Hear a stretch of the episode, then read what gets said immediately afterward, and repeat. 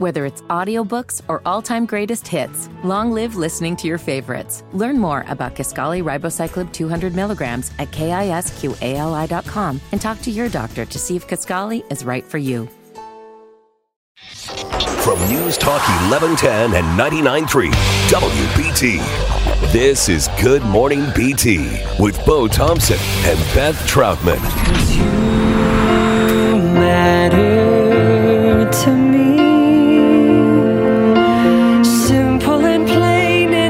Much to ask from somebody.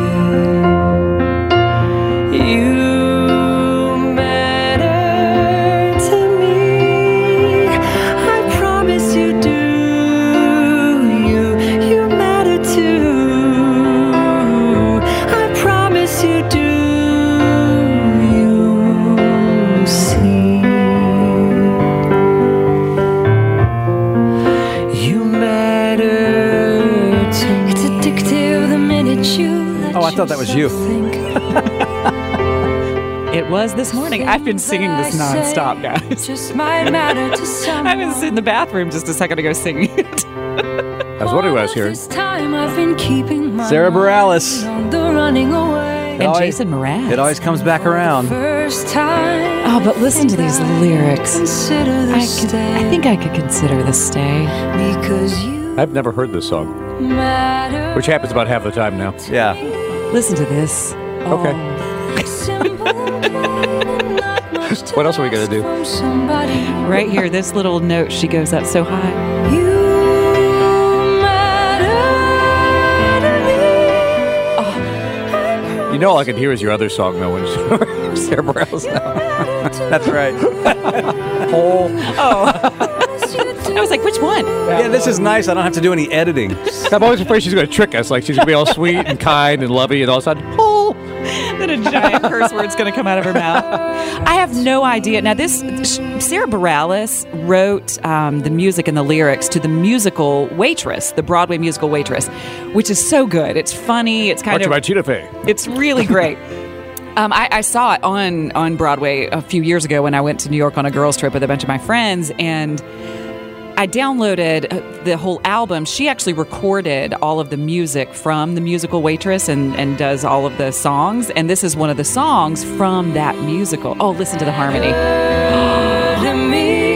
Oh, what a great chord. So this morning, I have no idea why this song was in my head, but I'm not going to lie. I was so proud of my little chihuahua for going out in uh, the cold and tinkling that I just picked her up and I sang, You Matter to Me. That's weird. I The sad thing is, it's not hard to picture anything No. you just said. I hope. I just hope she was done tinkling when you picked her up. Yeah. See what I took my dog out last night. It's like, great job. Let's go inside. It's cold. You're like, you matter to me. I danced around the kitchen with the bigger chihuahua because I pretend I'm waltzing with him. So I was singing that to him this morning. But I thought maybe, I was thinking about this driving in, like maybe, maybe somebody is waking up not feeling great today and they needed to know that they matter, that they matter. So Or maybe a little chihuahua out there needed to hear this maybe song they needed to see, hear it. But if there's somebody out there who feels like they don't matter, you matter to me. And that's, I think, why it was in my head. So if there's somebody that needs this or you want to have a conversation and let, I will tell you how much you matter. And I- I she will promise meet you at snooze right after the show. That's exactly right. I will not sing the song to you. Or I might sing the song to you, depending on how you feel. That song ended. Now I'm going to start another one here because this has Oh. a purpose on our show today, too. It's a big show coming up today. We have lots to do, and perhaps more to give away today than we ever have over a four hour period. I know. Telling We're gift you. givers. Because you know what? Our listeners matter to us. So here's what I want to tell you little Doobie Brothers, little Michael McDonald going on in the background. Check this out. Over the next several days, we have tickets to the Doobie Brothers and special guest Steve Winwood coming to PNC Music Pavilion on July 30th. So uh, just past the top of the hour. Isn't Michael McDonald part of it too? Is he Yeah. part of it? Did I you said say that. that? I Oh yeah, I totally missed it. you matter, Bo. that might be his voice. Yeah. that- just Whenever- I- for some reason when I you was- call in, you have to call in as Michael McDonald, though. I would like to win a ticket. Yeah, you can only answer questions in Michael McDonald's voice. But listen to this. You guys are going to love this because we try to get uh, we try to get creative on how we give things away. Did So- you laugh? I, I have been giggling. I've been giggling ever since I sent you my list. Well, so today, this is how you're going to win the tickets. You know, the Doobie Brothers on many people's yacht rock playlists. Right. So yesterday I thought, you know what? I'm going to get all of our favorite yacht rock songs. And today, today in the seven o'clock hour, when you call in, all you got to do is tell us when we play the song that we select, whose yacht is this song playing on? Is it playing on Beth's, Zoki's, Bernie's, or mine? And when Bo asked for the list, you know, yacht rock's kind of stigmatized.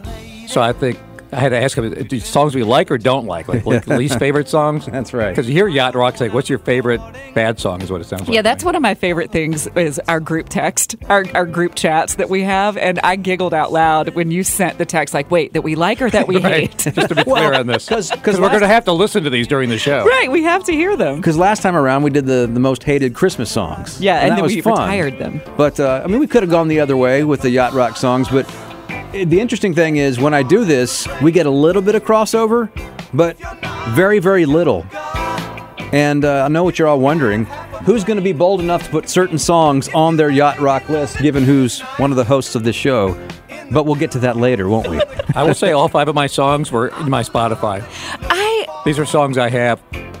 I was looking up yacht rock in like countdown list and going through. I honestly, and this may tell you everything that you need to know about me, but you guys already know all of these things about me. I don't think there's a yacht rock song that I don't like. Yeah, I was kind of surprised by, the, again, liking or disliking when I saw your list. I going, huh, Well, I you have- like these songs. I have to commend everybody because you guys, you guys, you Oh, guys wait. dug deep, We did. and Bernie especially. I actually went on Jim's boat yesterday just to kind of get the Feel idea vibe. of what it Well, might to yeah, get in the feel feel. Like, yeah. The weird thing was I had no knowledge. You just took my boat Yeah, I out just- and yeah, without even he didn't asking know. permission. I don't know how I got the keys. Just found out just now. Did you leave gas in it? No. So wait a minute. I'm just now going back to you. After you saw my list, you were judging me, going, "Oh my gosh, you like these songs?" Yeah, were no, exactly. Yeah, I was unclear again, even though I'd already done my list. Like, wait, just to be clarify, songs we like or don't like. Oh, You had some rough ones in there. But see, this is the beautiful thing. This is the It's great yacht thing. rock. You're not supposed to like them all. You know, Zoki was, cl- you know, you were you were clarifying your yacht rock that they were actually Spotify yacht rock songs. But what this comes down to is what's playing on your yacht. You can play whatever you want. So I could have played like Final Countdown by Europe. You could have, but that would have been weird. yeah, I thought we were trying. I actually went into the Spotify yacht rock category, and they were all songs I had in mind, anyways. But I wanted to make sure I was in that that lane Yeah. So coming up in, in the in seven, boat. seven o'clock hour, whose yacht is this song playing on? Not this one right here, but the one we'll play when you call in. Same thing as always. When you call in, you don't have to identify the song or the artist. You just have to say whose boat it's playing on. You know, the proverbial boat. But you have to talk about the McDonald, boys. And and those will be for Doobie Brothers tickets. We also have I have five pairs of tickets to see the movie Argylle. Which, if you've seen the preview, this looks kind of weird and kooky and kind of fun. Yeah. I, I'm I'm jealous. But the cast itself is like like it's Oh, it's an all-star unbelievable. cast. So I'm jealous of whoever wins these. We say you could go and sit with Bo, but we know that's not a possibility. Bo already has tickets, and he has all the tickets around him as well. cushion of protection. There's a radius around Bo where you would not be sitting. So in the seven o'clock hour, we have Doobie Brothers tickets, and uh, really dispersed throughout the show. You just never know when uh, you might have the shot of a Argylle movie. And by the way, I should also stipulate the Argylle movie screening. See it before anybody else can is tonight. So that's if, if you want to go see the movie, you got to be able to go tonight. So all this is coming up a very Giving Tuesday. It's our own Giving Tuesday. Oh, it's Giving Tuesday. That's right. You thought Giving Tuesday was just in what November? Yeah. Yeah. Now now it's our own version. I didn't see Katrina's email on this. That's right. I'm going rogue. 614 on WBT. Reply, don't reply all. Yeah, traffic check now. Here is Boomer Von Cannon. Hey, thank you. But hey, can I nominate a uh, yacht rock song? Yeah. With your Doobie Brothers. Yeah. Uh-huh. Sa- South City Midnight Lady. Oh, it's, it's, it's okay. got it's got cold brews and boat shoes written all over. it. Cold brews and boat shoes. That's so cool. You know what? We should be having some cold brews and boat shoes while we do this contest today. um, hey, I'm in there. Let's go. You're already knee deep, Boomer's, aren't you? Boomer's doing the traffic from there today. That's right. got the boat shoes un- unlaced too, man. Going cash.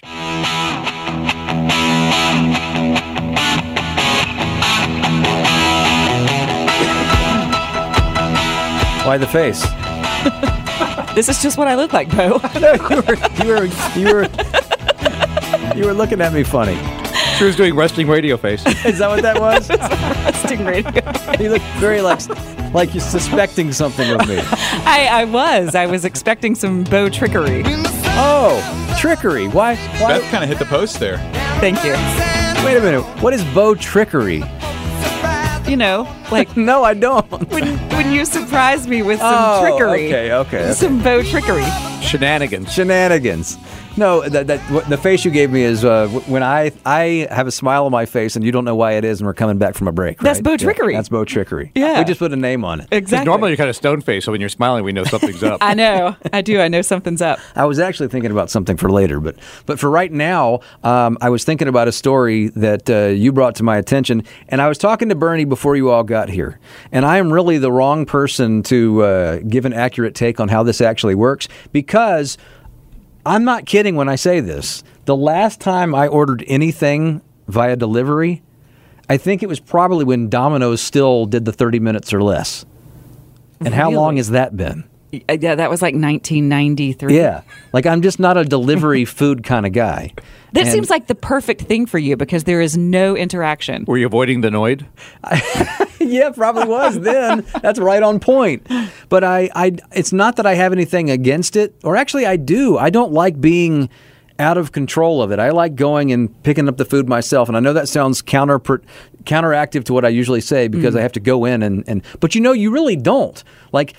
Here's the example. For the first time the other night, I we have a Domino's pretty close to our house. So I ordered Domino's the other night and went up to the corner and there's a thing on the app where they want to know when you're there getting out of your car. And I said to my wife, "Why do they want to know that?" And it's because now when you walk in the Domino's, at least in my neighborhood, and I'm assuming this is uniform, you walk in and the pizzas are waiting on a on a you know, on a rack when you walk in, you don't have to talk to anybody. You just walk in and grab your pizza, like a lot of restaurants do. But this is somewhat new for Domino's. So, all of which to say, I haven't I haven't ordered delivery of food in a long, long time, and yet now I'm I'm seeing what some of the price markups for are for some of these DoorDash and Grubhub. And and I was talking to Bernie. How often do you order food delivery? It's not super often anymore, but I did notice. Uh, God, this was like last year that I noticed um, someone from uh, a place called Little Big Burger. There was one up near my house near Highland Creek. It's not there anymore, but they told my wife, "Hey, when you order, make sure you order on our website because if you order through DoorDash, because they have the pickup option, not just delivery on DoorDash, they also upcharge you just to just to order on the app, even if you don't use the service of delivery." Yeah. So I we didn't know that until about a year ago, but I think we're we're guilty of using delivery Yeah. too I mean, much. I, get lazy. I'm not gonna lie, we don't use it a lot, um, but I get like a fifteen dollar credit on Uber Eats each month through my credit card.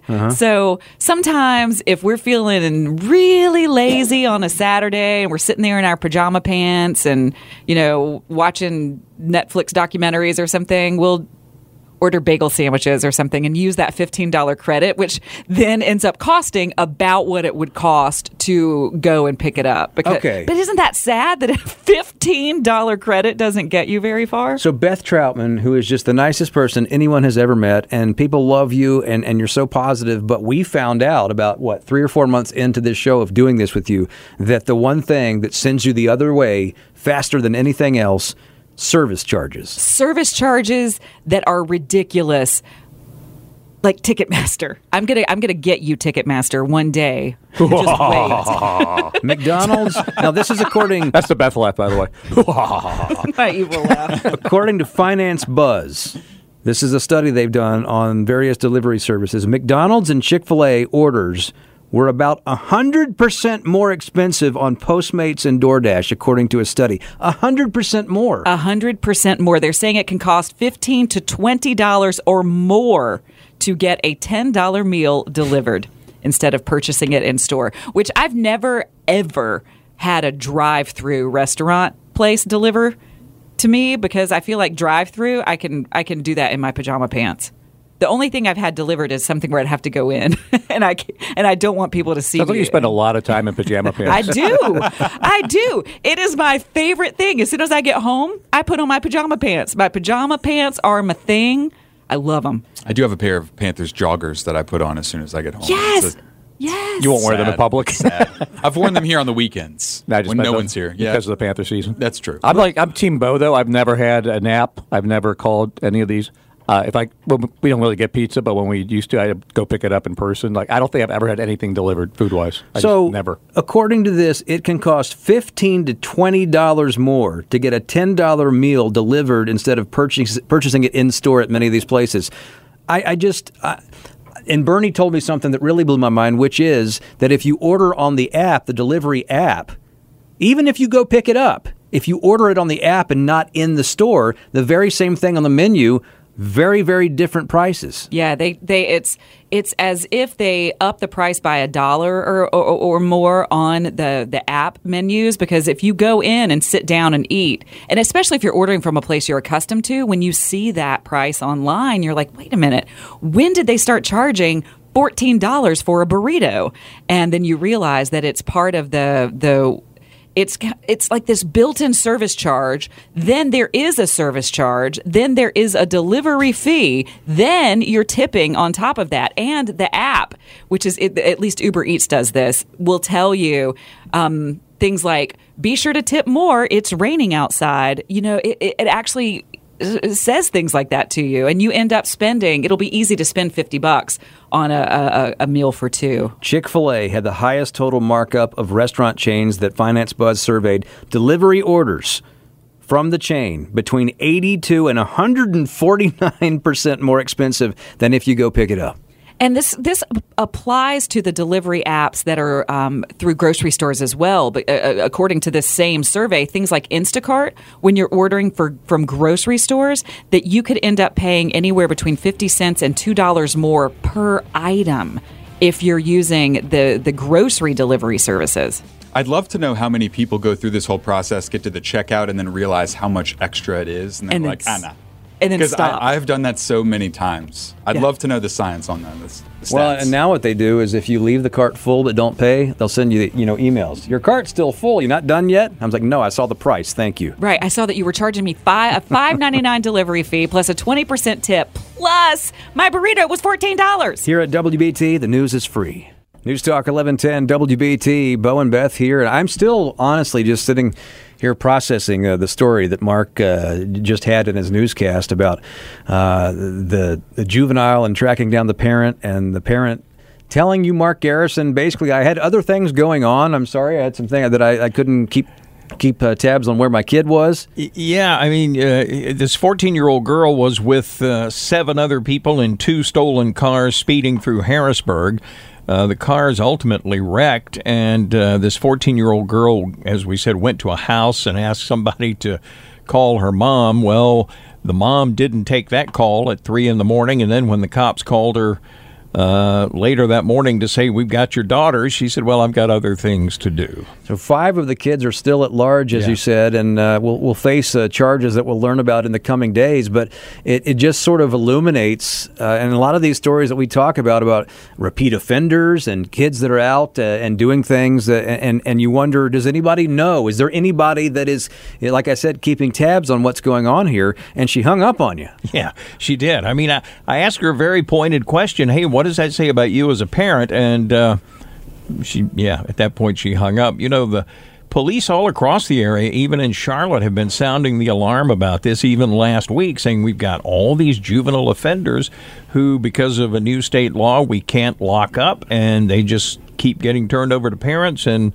keep committing crimes over and over. Well, and it makes you wonder, you know, if if these young people are doing this to try to get attention from parents. I mean, it it seems so surprising to me that that the the mother didn't take the 3 a.m. call. You know, if my phone rang at 3 a.m., uh, we're awake at that time. But you know, you would think that it was because of something serious. You Yeah, would think it was exactly. because of something that you needed to focus your attention on. And you know, the fact that the the police then called and and and and she wasn't available to to see her or go get her daughter then I, I have to wonder what kind of impact that has on the, the daughter in that moment. Mm-hmm. And it, it's just a, an entire cyclical thing. And the folks who have you know compassion in their hearts you start thinking about the relationships and and it, it, you know the folks who are out there that want to help and want to change the world want to figure out how to communicate better with these young people to help them make better choices and, and be an adult who who who shows that they care. And and you wonder if that would make a difference. You know you wonder if that would change behavior patterns that maybe it is looking for attention or they haven't yet been taught right from wrong because they didn't get attention That's a good question. I mean, you know, the, we're talking eight kids here, all teens apparently, uh, in two stolen cars running 100 miles an hour. And rather than stop for a blue light, they turned their lights off and kept running. The officer told me that in one instance, they made an extremely dangerous move. Cutting across a median on Highway 49 in the middle of Harrisburg. If there had been any other traffic out there, this could have been a catastrophe. And uh, again, back to the conversation that you had with the mother, the indifference, Yeah. Al- almost Yeah. as if uh, I'm more. Uh, uh, Annoyed that you called and bothered me, then oh my goodness, you're telling me something about my kid. I better go make sure that I can, app- you know, apprehend or at least uh, intervene. That the, that that stuck out at me, uh, you know, among many things in that story. And, and again, uh, just a little uh, inside baseball. How, how did this whole story come about that you were covering this yesterday? Well, I actually got a uh, call from a relative uh, who said that this girl had turned up at their door at three o'clock in the morning, and uh, that's how I found out about it. And so I thought, well, this is worth learning some more about. Well, uh, great report uh, as always, and I, I again, um, I, I'm just listening to my own show or the show that I'm a part of, and I'm listening to the newscast, and I'm, I'm, you know, you saw me, Beth. I'm just kind of, I'm, I'm hanging on it like a Dateline episode, the way Mark is telling the story, and unfortunately, this is real life, and it's, as I said, uh, a parent that seems indifferent, but uh, when you start connecting the dots as to why all of these, uh, this, this, this epidemic of, of, of young crime is happening, um, you, you start to see some of the background here, and and uh, you can put two and two together. Unfortunately, Yeah, sad to think that we might have a lot of indifferent parents out there. Mark that Garrison breaks my heart We'll uh, keep you know following this with you, and I know you will too. But Yeah. uh, as I said, uh, excellent report there uh, just a few minutes ago.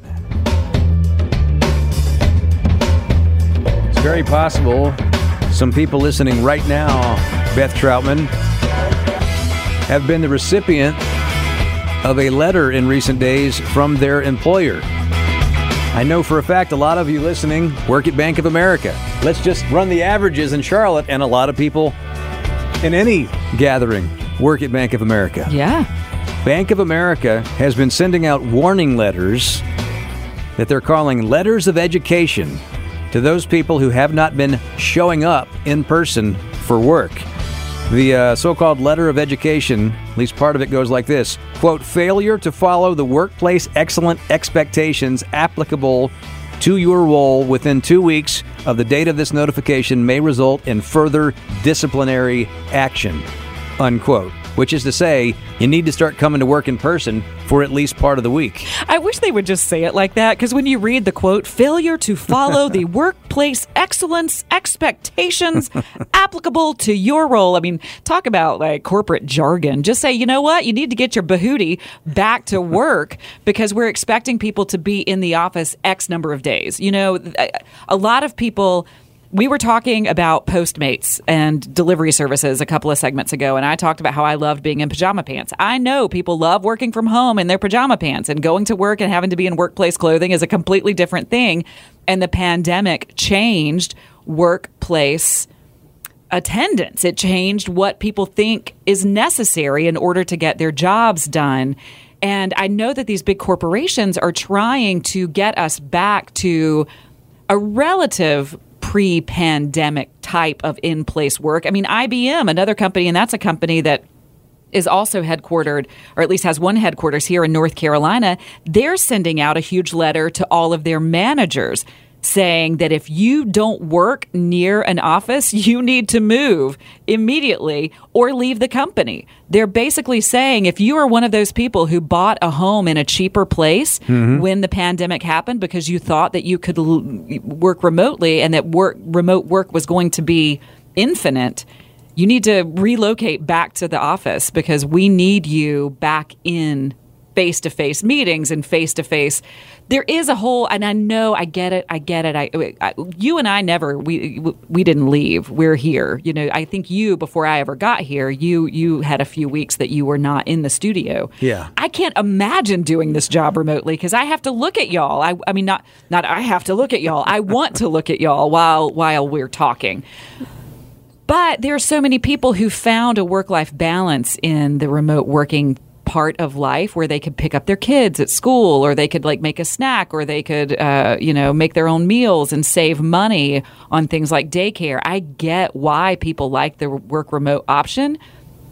The the big question is are the managers who are sending out these letters are they seeing workers slack off? Things aren't getting done or are they just wanting to to reap the uh, how much money they're spending on office space Yeah, you want to you want to know what's happening when you're on the clock. right Yeah. Now, uh, look, if you call us, uh, you, you can rename, remain nameless. I'm not going to ask you to. Yeah, you can use, use a fake name, but I, I know some Bank of America employees, or maybe some bosses, and ju- not just Bank of America, but like you Yeah. point out, uh, this is uh, indicative of a lot of different companies across the area. If you're uh, within the sound of our voice, I'd like to hear from you because I'd like to know, like you just said, what is it?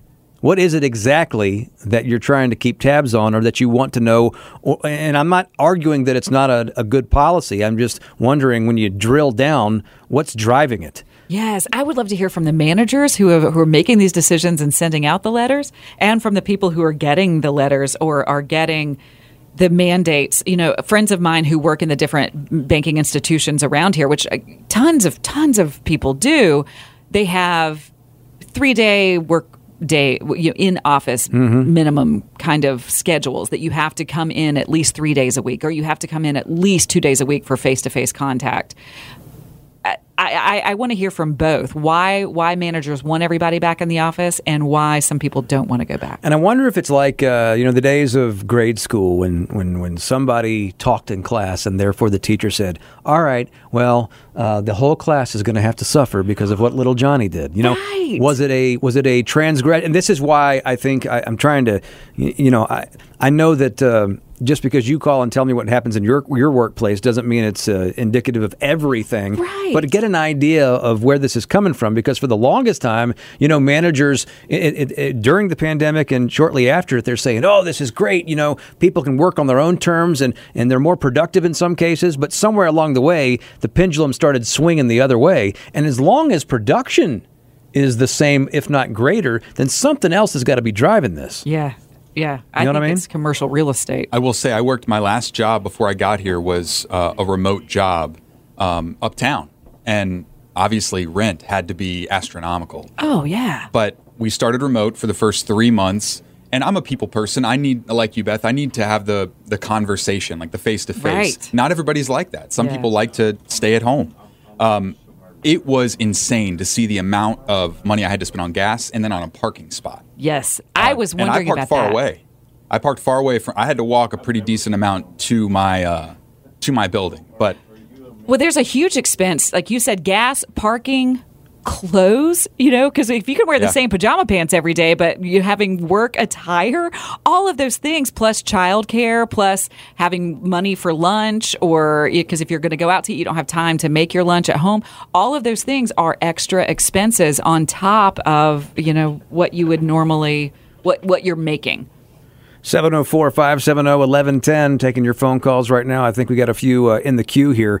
But but again, uh, and here we go. Let's go to let's go to Joanna. Joanna's on line one. Want to weigh in on this before we hit the top of the hour? Good morning. Well, good morning to both of you. So I've got a couple different opinions from a couple different perspectives as as an employee, as a manager, and also what I'm doing now as a career developer with my own business. So um, as an employee, um, you'll find that you're face to face with people mm-hmm. in the office. And when you're at home, you do have more flexibility. So that's kind of a given, right? Mm-hmm. And there's there's different people. They they work differently, and not everybody is as productive when they're at home, and they know that. Mm-hmm. So employers know that. So as a manager, they know that too, and they do like people to be face to face because they are more productive when they are face to face. Now, as a career developer, that's the biggie. I try to find, I try to develop people's careers, and the hardest thing that I'm the most difficult part of that is finding people, especially from different generations, younger generations, that are willing to face to face with people. They are oh. so accustomed and much more comfortable texting and emailing, and they're uncomfortable talking face to face with people. That's an interesting point. Yes. Because Yep. because some people are old enough to know what it's like on both sides of it. But you're right. I mean, the, the very youngest end of the workforce that started during the pandemic, Mm-hmm. you know, there's some people skills that they've never developed. And they need to. You're right, Joanna. They need to develop those skills because communication skills might be some of the most important skills that you can have in any kind of work scenario. Employers are looking for older workers that have those skills and so I encourage older workers when they come to me over the age of 50 who just really discouraged I tell them no no no no no people are hiring employers are looking for you because you're comfortable face to face with customers so that's my take Thank you so much, Joanna. We got to stop it there. We're up against the clock here on WBT, almost 7 o'clock. Whether it's audiobooks or all-time greatest hits, long live listening to your favorites. Learn more about Kisqali Ribociclib 200 milligrams at kisqali.com and talk to your doctor to see if Kisqali is right for you. From News Talk 1110 and 99.3 WBT. This is Good Morning BT with Bo Thompson and Beth Troutman. Good morning. January 30th, 2024. We have much to do this hour. On Good Morning BT, Bo and Beth and the Zoke. And Bernie and George in the house. Hey, George! George! George! yeah, George is like, they're putting me to work now. If Bernie's going to work work, we got to move on to George. So we're about to crank up uh, this Doobie Brothers tickets contest, but I want to do something first. I want to go to the WBT hotline and I want to welcome our friend Larry to the show. Larry, are you with us? I'm here. How are you doing this morning? We're good. And now we talked to you on Friday when we actually did our last contest. And uh, Yeah, I remember. yeah, yeah. Well, He says that. He's so sad. Yes, I remember I lost. for those of you who don't know why he's a little dejected, let's go back in time. Here we go.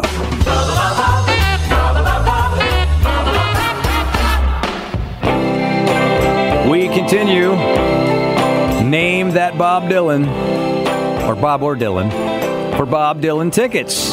Coming to Charlotte. Once upon a time, you dressed so fine, threw the bumps of dime in your prime. Then you, yeah, yeah. People He's coming to the Belk Theater on March 17th. Bob Dylan. So all I got to do is 704 570 1110. Name that Bob or Dylan. So let's go to let's go to Larry on line two. Larry, Hey, how are you doing this morning? we're hey, good. Larry. You want a Bob or a Dylan? hanging out. Uh, let's go, Bob. All right, Bernie, let's go with Bob 3. Okay? All right, Bob. I mean, Bob. All right, Bob. All right, Larry, name this Bob. What's the problem? He's a problem. He's an animal. Well, get used to it. He's your roommate. Since we formed, it's on our side now. Yeah, I used to be a real jerk, but now I'm a people guy. Larry, do you know who that Bob is? Uh, I remember. Oh, I don't know who that Bob is. Should I give him a hint? I remember. I can see his face, but I can't remember. Yes. There was a remake of the movie Mr. Ed. Okay, well, I didn't, he was in I it. didn't know that. I was going to say, Here's an obscure fact to Worse. here's an obscure fact to take you off the trail of knowing what it is. hey, here's the hint I would I would give you. Uh, the Bob doesn't necessarily have to come first in the name. Well, this one does. I said didn't necessarily. Are we trying to help him or not? The the third the third hint would be Police Academy. Okay, there you go. You say you never compromise. Yeah, I, I, I could see the guy's face. I, I don't know his name. All right. Bob something.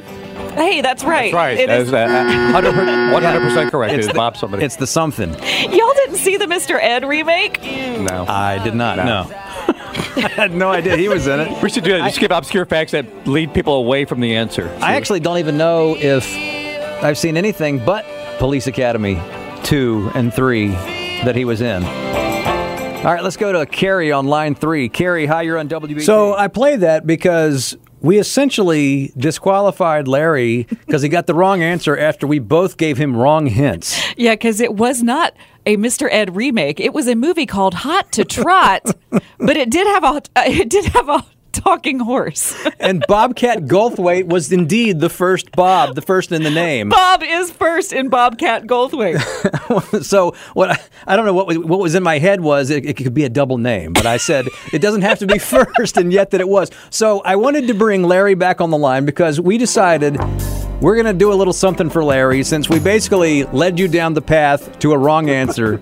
Larry, we're going to give you Doobie Brothers tickets because of your efforts on Friday because we felt bad about that. We do feel terribly bad. So it's not Bob Dylan, but it's the Doobie Brothers. Is that is that okay? Is that a is that a, a decent uh, parting gift? Oh yeah, that's fantastic. All I right. didn't really expect that. I know. appreciate it. We, we knew we were going to call you, and you had no idea why we were calling. But we uh, we had a meeting after the show, and we said we did Larry wrong, and uh, we're going to make this right. And so, Larry, congratulations! Doobie Brothers tickets are yours if you want them.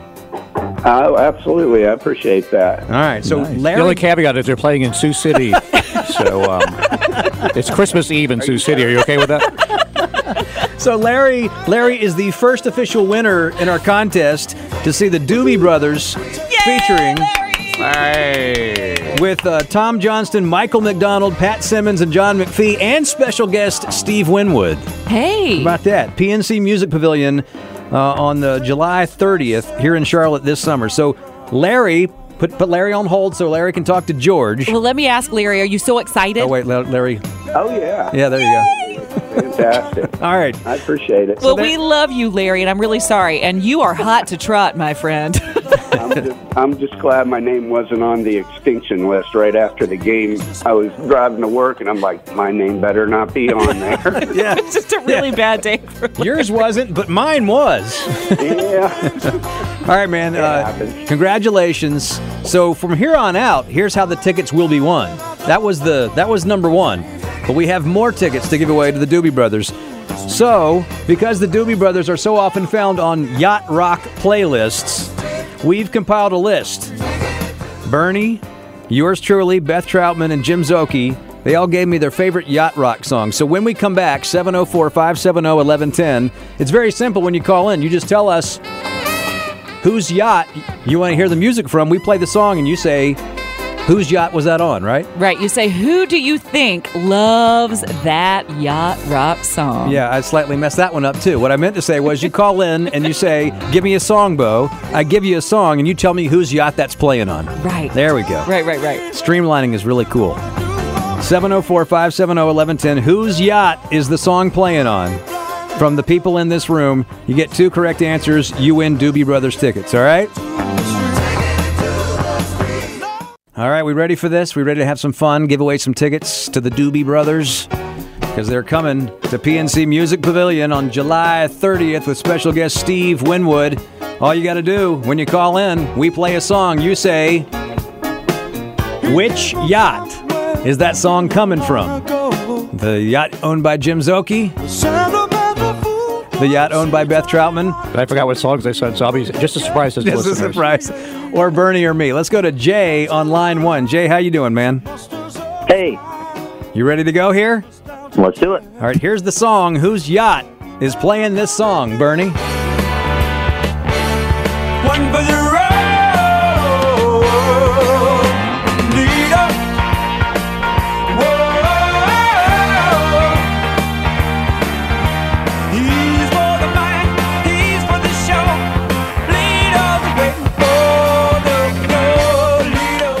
no, no, leader. All right, Jay. Which of us is playing that song from our yacht? It's Lido Shuffle by Scaggs. I'm going to go with Bo. I'm sorry, that is not my yacht. No, no. Jay. Sorry, Jay. You sunk my battleship.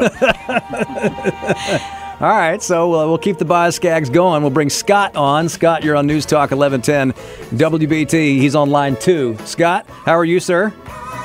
Good morning. Hey, All right. Scott. All right, Scott, let's uh, crank up that speaker again. Uh, here's the song playing right now.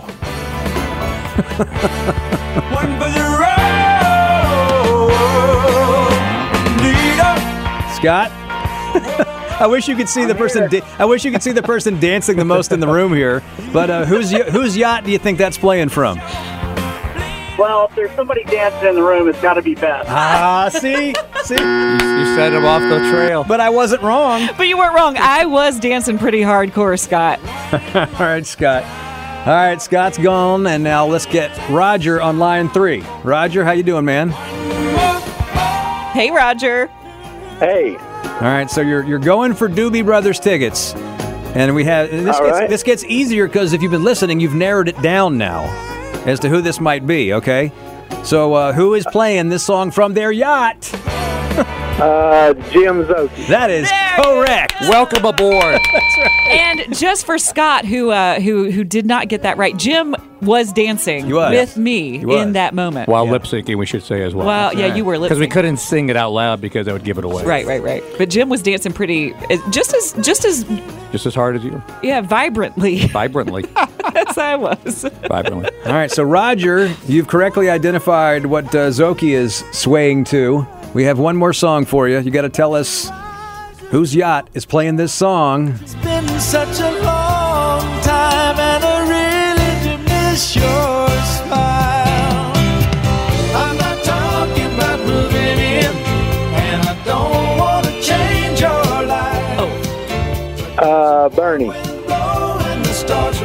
I'm sorry, it's not Bernie. Oh, Roger. Oh man, I thought. Uh, Turns out I love all yacht rock.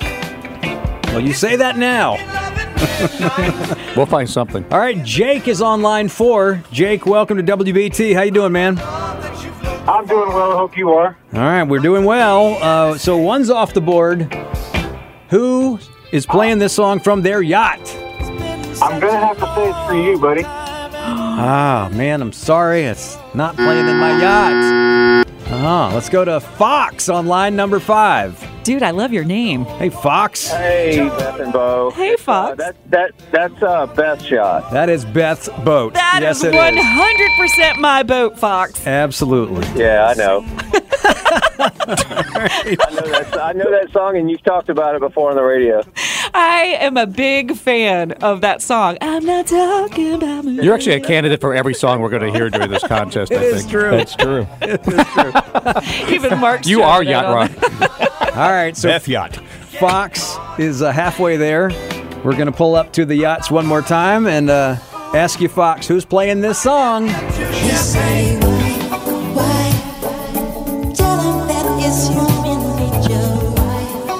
Hello.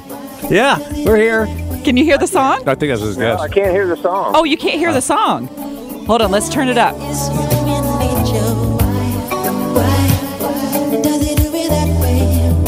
Can you, hear it? Oh, okay. Yeah, I got it. Little Michael Jackson. That's So- a hard one. Let's go with uh, Bernie on that. Oh, I'm sorry. It is not Bernie. It's not Bernie. Sorry, Fox, I love you, man.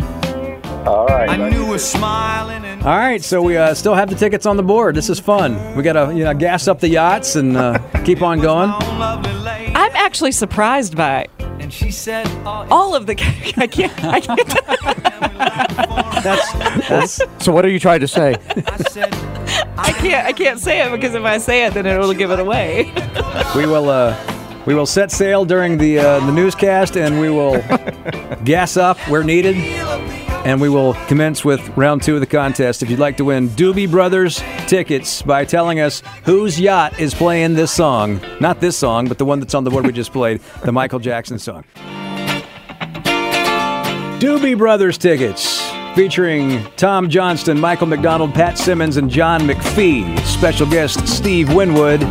Doobie Brothers coming to PNC Music Pavilion July 30th.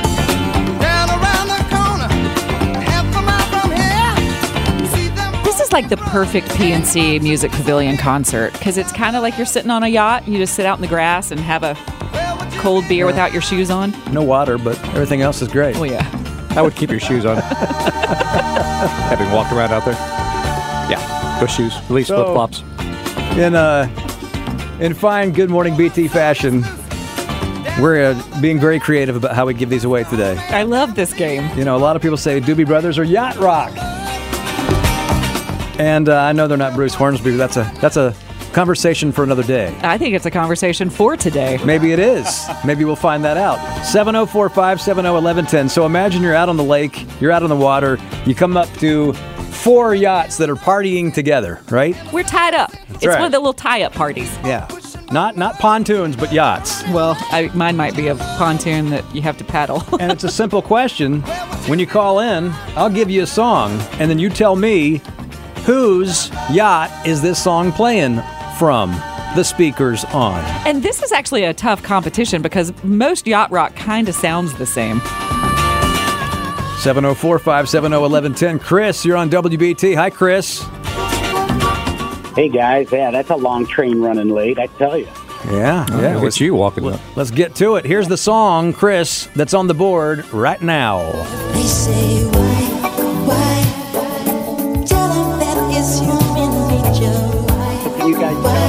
Uh, who who our yacht captains are? Yeah. I've got Beth and Jim and Bo. Am I missing somebody else? Bernie is the other one. Bernie's the other one. Okay, and then Beth, you just had yours. So I presume you're not doing double. Ah, could be. Well, You Bo likes to trick people. Well, then that one's Bo.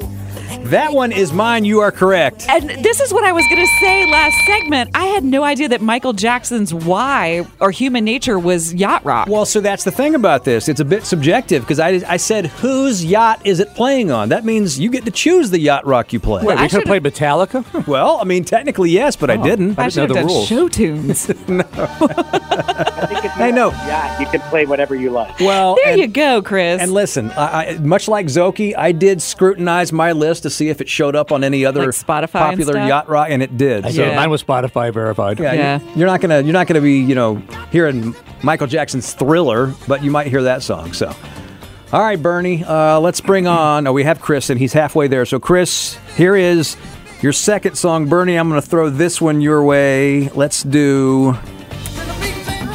His pencil just My broke. pencil just broke.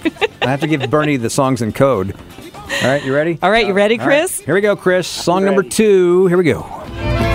Summer breeze makes me feel fine. Blowing through the jazz in my mind.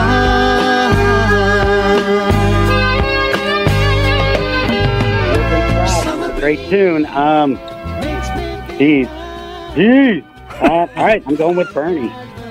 Oh, Chris, it is a great tune. It is not Bernie. I'm sorry, Chris. A valiant effort on your part. Gonna have to send you back into your your boat. Gonna have to motor off. Mindy's online too. Hi, Mindy. Good morning. Hi. Well, let me just preface this. I don't think I'm eligible because I've won something in the last 60 days, but I wanted to, to offer some sunshine. I think this is a really difficult game because the first person, I mean, the person who listens, it's like, okay, they can dwindle it down to two. Yeah. And then the next, per- and then the same person has to pick out of the four. Yeah. Um, I think that's a really hard game. Yeah. Yeah, Bo. And I should have a solution for my comment, like maybe maybe go to three people instead. But um, anyway, I just wanted to share that. Do you want to take a shot at it? They said if it's it's it's it's the last 30 days. Oh, so you're Okay, well, good. let Miss Sunshine take a shot at. But wait a minute, Miss Sunshine. I, I thought that it would be easier if you start chipping away at who's you know. 'cause Well, that yeah, she's saying it is easier, but then it's hard for the person it's that easier the, for, for the like. So let's say someone calls in. It's like, okay, I know it's not Beth. I know it's not Bo. Right. So now they only have two to choose from. But the second song, they've got they go back to four. Yeah. And, Well, I mean, nobody yeah. really. Anyway, but that's my my little. Uh, Bo, Bo was a very mean and evil person. Yeah, we deal with that on a daily Ray of basis here. Well, before we started this, I said to Beth, "Should we retire the songs when somebody gets them wrong?" That would have been even harder. yeah, that would have been So harder. actually, Mindy, I'm your friend. You just don't know it. Do you want to try, Mindy? Sure, I'd love to try. All right. All right, Miss Sunshine. Here's the song that's on the board. Love me. Summer breeze makes me feel fine. The sunshine in my mind. well, why don't we go with that? So is, are you playing for real? Yeah. Okay, because you're right. You're right, Mindy. All right, Mindy, there you go. Got started. This is an easy game. Wow. Suddenly the turntables. That's right. Mindy might be my new favorite caller. All right, Mindy. This is where it gets hard because we're going back to four people who I don't really know. But anyway, let's play. That evil bow is making you choose from four. He's a bad person. Here we go, Mindy. This is your second song. Okay.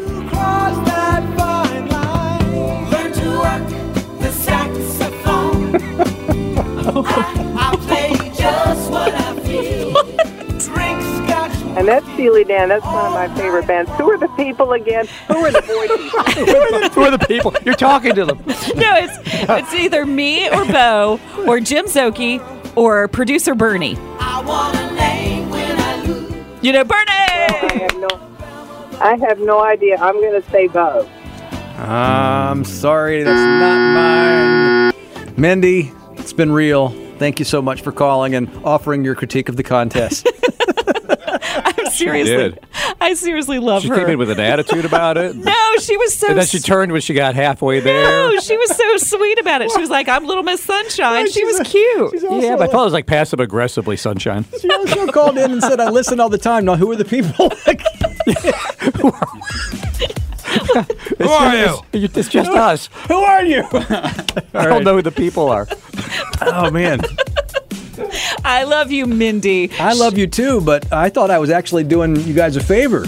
Mindy wants me to make it even harder. At least it's multiple choice instead of just guessing from. Like usually, do a movie clip, you have to pick out of the whole world what movie it's from.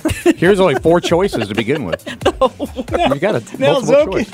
Everybody's critiquing my contest. No, I'm saying it's a good thing. You have choices and you can take a shot at it. If you don't know a movie, you don't know a movie. This is like Scantron Radio. You know? I don't know what that means. You know what I mean. You know what I mean. A Scantron. I'm trying to think. You, mean like at the? You, you didn't at take the Scantron in high school? Oh, like the multiple choice Scantron that you put in. You, you put in Yeah. the pencil. Yeah. Oh, I didn't. I didn't remember. It was thought term. we were talking about self checkout. Self checkout. Scantron. I was trying to throw you a uh, you know high school test A reference. high in school there. bone. Yeah. I uh, Somebody out hated there those- got it. I hated those things. I hated those Scantron things. I'm Bo Thompson, and Mindy hates my contest.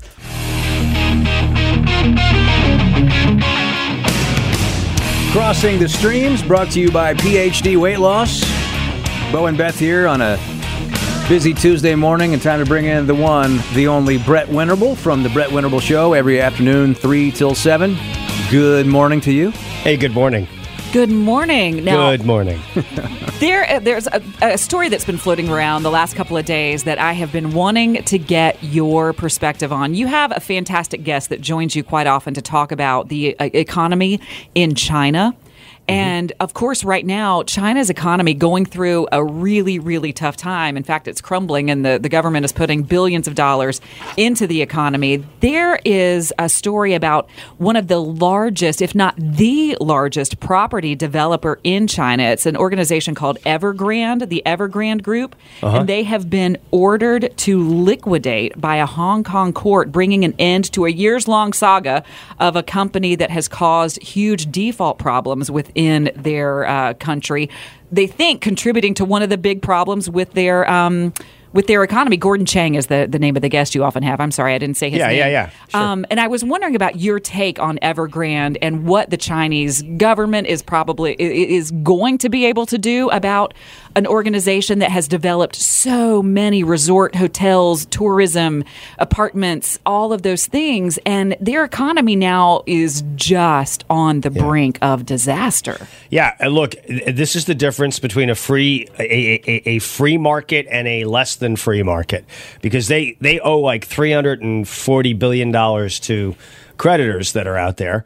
And what's going to happen? The government's going to come in. They're going to order. They've they've ordered them already to liquidate all that money, all those uh, positions. And who's going to buy them? Who's going to pick them up? Uh, will it be uh, people who are allied with uh, Xi Jinping? Will it be free market people uh, out in the world? If this was in the United States, you'd have people probably lined up around the block who, who want to buy different uh, parts of this, right? And the stuff that's not attractive would just, you know, go, go away. Um, but here with the command economy, it's a lot different. And because you're starting to see China kind of wobbling very seriously. Yeah. You have a, a problem where it's not attractive enough for foreign investors to come in there now, and um, this is this is a mess. This is why communism, in in whatever form you want to call it, it never works because at the end of the day, people are made to be poorer, and and the uh, the oligarchs are going to be made to be richer. So you know, I'm always looking for a silver lining in uh, in things, and not to, to find a silver lining in, in the economic problems that are going on in China. But we do know that they have that Chinese government has come in and purchased large plots of land Mm-hmm. Mhm. here in the United States. Maybe, maybe, maybe they liquidate some of that. Maybe that might end up being something that comes good out of it. Sure. That we get that back. or we just go seize it. Well, I mean, well, it's yeah. it's it's the United States of America. I mean, I, you, you could do that depending on who the president is. That could certainly happen. Uh, other presidents might want to expand their uh, their their foothold here. But here's here's the thing to remember about China. They have a demographic catastrophe on their hands. Um, they have all these young people that are still living with their parents. They have a, you have you have a problem with uh, males to female ratios. And on top of that, what else do you have? You have a guy who's potentially going to get uh, bounced in Xi Jinping, and that may be the impetus for a war on Taiwan. Yeah, that was one of my biggest concerns because with all of this economic, the economic woes, you would Mhm. think that somebody like Xi Jinping would try to take the focus off of Yes. himself. Yeah, I mean, and that's what that's what you would do. You want to change the subject. You're a dictator. You don't want to have people coming up coming for your head. You want to go for somebody else's and and uh, try to uh, look like the uh, the the the strong man now. So uh, you just never know. You know. Speaking of uh, changing the subject, uh, another subject I wanted to ask you about because this was uh, floating around again this weekend.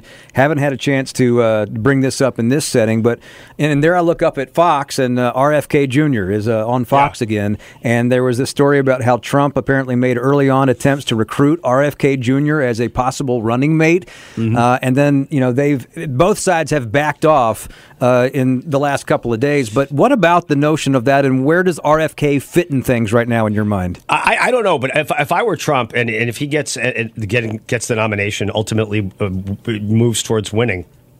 I would totally tap RFK Jr. And you know what I would give him as his portfolio? I'd say, hey, go find out why they murdered your uncle, go find out why they murdered your father, and go really turn over every table uh, inside uh, what, what people refer to as the deep state. Go in there and find out what's really going on in there. You you have no downside, man. You're, you're 70 years old. You, you you could dig up whatever you want. I'm giving you carte blanche to do it. Go do it. And and I think that that would be something that would be really interesting. Now, I don't think he's going to be Trump's vice president because um, he he is a liberal. I mean, it's pr- pretty clear to anybody. Uh, I do think. The, the stock in, in in one particular person seems to be moving up, though, uh, that I have seen in the last 48 hours. I, I, I have been a big time supporter of Sarah uh, Sanders. Uh, I have been a big big time supporter of, uh, of folks like that. But I, Vivek Ramaswamy's running around, and it's interesting. One last thing, real quick. Mm-hmm. Go look at some of the solicitations that are coming out. John Stewart tipped me off to this. Look at the solicitations that are coming out from the Trump campaign. When you look at the logo on the Trump campaign, it says Trump Pence in the upper left hand corner, and it's and it's happened five, six, ten times so far. And I, I, I can't believe that that would be an overlook, an oversight. Is it possible that they're going to really bring the band back together? Come on now. You you okay? So I'm going to turn that back around. If no way that can be legit, can it? These are real. Yeah, these are real solicitations. I mean, I I mean that's wow. That's that would be something. It says Trump Pence in the left hand corner. No, of I believe you. yeah. I'm just saying. Yeah, yeah, I'm it's just trying just to weird, right? I mean, process like it's either they're trying to send a subliminal message, or their team is so inept that they haven't caught the caught the error. or or Mike Pence is like, dude, you tried to hang me. I want 10% of all the action. I want my name right under yours when people are writing the checks because I got debt to pay off. I, I don't know. I, freaky deaky. Well, there, there's one to ponder for the day. Uh, John Stewart. I'm not. I'm not claiming that I did it. It's John Stewart that tipped me off to that. Uh, Mister, we'll be, we'll see him at the Yeah, debate I was about to say we'll see him at the debate. That's how my first question is. Forget all these other questions. Where's John Stewart in the crowd? I want to know more about this. True doubt. All right, man. We'll talk to you this afternoon. That's Brett Winterble. Whether it's audiobooks or all-time greatest hits, long live listening to your favorites. Learn more about Kisqali Ribociclib 200 milligrams at kisqali.com and talk to your doctor to see if Kisqali is right for you. From News Talk 1110 and 99.3 WBT. This is Good Morning BT with Bo Thompson and Beth Troutman. Still looking for our second winner of the day because Larry took home tickets last hour for basically an olive branch from, from Beth and me last week. Yeah, for us being goobers. Yeah, for us being us. Yeah. 7045 701110 if you'd like to see the Doobie Brothers featuring Tom Johnston, Michael McDonald, Pat Simmons, and John McFee at the PNC Music Pavilion next summer, or this coming summer, I should say. We're into 2024. July 30th, special guest Steve Winwood. Very simple. 7045 701110. You have us in this room Bo, Bernie, Beth, Szoke. Imagine you're out on a lake and you pull up and we're having a, a yacht party. The yachts are all tied together. We're going to play you a song, and you just tell us whose yacht is playing that song. You got to get two correct, and then you'll win the tickets.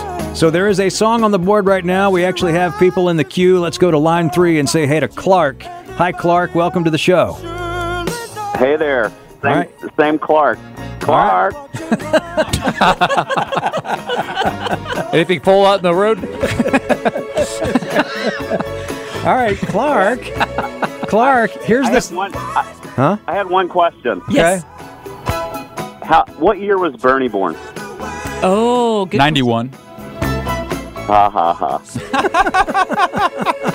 He's consulting Spotify for for yacht rock songs. Yeah, he was like, wait, what? Yacht rock? It's true, I did. All right, Clark. Clark, we've got we've got to do the contest. So here is the song right now that is on the board. You got to tell us whose yacht is playing this song, Clark.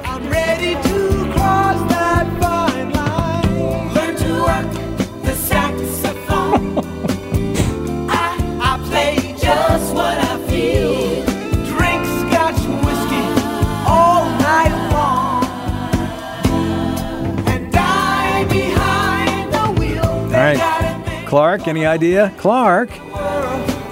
That's Bernie. Oh. That is not Bernie. I'm sorry, Clark. I'm sorry. We love you, Bernie Clark. wasn't even born then. Bernie actually wasn't born for any yacht I know. I'm, I'm probably the only one old enough to have a Steve living Winwood. memory of these. Well, yeah, memory, because yeah. because I had to be a child for most of these songs that were playing. Clark, uh, thanks for playing Pig and a Poke. We appreciate it. All right, line number one. Let's go to Pete. Hi, Pete. You're on WBT. Is this the Pete I think it is? It is the Pete you think it is. Uh, Pete Calendar. Now, now, I gotta be honest, I don't even know what the con- I don't know what the contest is about. Okay, so last hour we had somebody call and critique the contest. Now you don't even know what the contest is. I've been here for an hour. I'm still figuring it out. All I know is I love the Doobie Brothers. Yay! Well, we hope you win. So, Pete, we are playing yacht rock songs, and you basically have to tell us whose yacht rock song this is. Whose favorite yacht rock song is this? so it's just a wild guess. Pretty okay, oh, or you have to know well, us. I mean, it's one of us four. So imagine you're out on a lake and you come up and we're all in our own yachts and one of us is playing a song in our yacht and here's the song. Are we drinking boat drink? Of course. We're doing it right now. I'm gonna go with Bo. I just got a, I got a good feeling about this. Hmm. Never go with a good feeling. Pete, I'm sorry, Pete. I really am. But it's not a contest on this show if Pete doesn't call. I love Pete. All right. I love that this song is called, is it Learn to Rock Your Saxophone? no, It's Deacon Blues. It's Deacon Blues. but it's the lyric Learn to Rock Your Saxophone? I know. How boat rocky is that? It's like the most boat rocky lyric ever. It is. All right, let's go to Jack on line two. Jack wants to try to win Doobie Brothers tickets. Hi, Jack. Good morning, crew. What's up? We're all right. Hey, Jack. All right, you know the rules. Uh, here's the song that's playing from one of the yachts, Jack. Oh man, this has got to be best shot. Wait, who? This has got to be best shot. Oh, man, no. I think we're whittling it down. This is like we're whittling it down. This is the day like we kept playing round here. Oh God! There should never be a contest where that's allowed to be played. I just think it's hilarious that it's learn to rock your saxophone. I mean, As opposed to, do you like pina coladas? I love. If you like pina colada. All right, Because that's cool. Is it uh Cannon on line four? Is that right, George? I pronounce it Cannon. Cannon. Yeah, yeah, Canaan. Oh, Canaan. Canaan. Like I said. Canaan. Hey, Canaan. How you doing, man? Hey, so so what's the song now? All right, the song on the board right now, Canaan is "Let Her Rip" there, Bernie.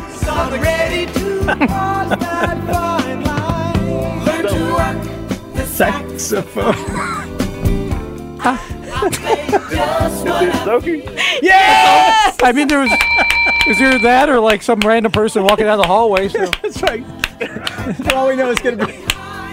there's nothing left. I think I clapped too much. The sad thing is he's only halfway there. Oh my gosh, that's right. All right, Canaan. All right, Kanan, you're gonna get this one. We we we believe in you.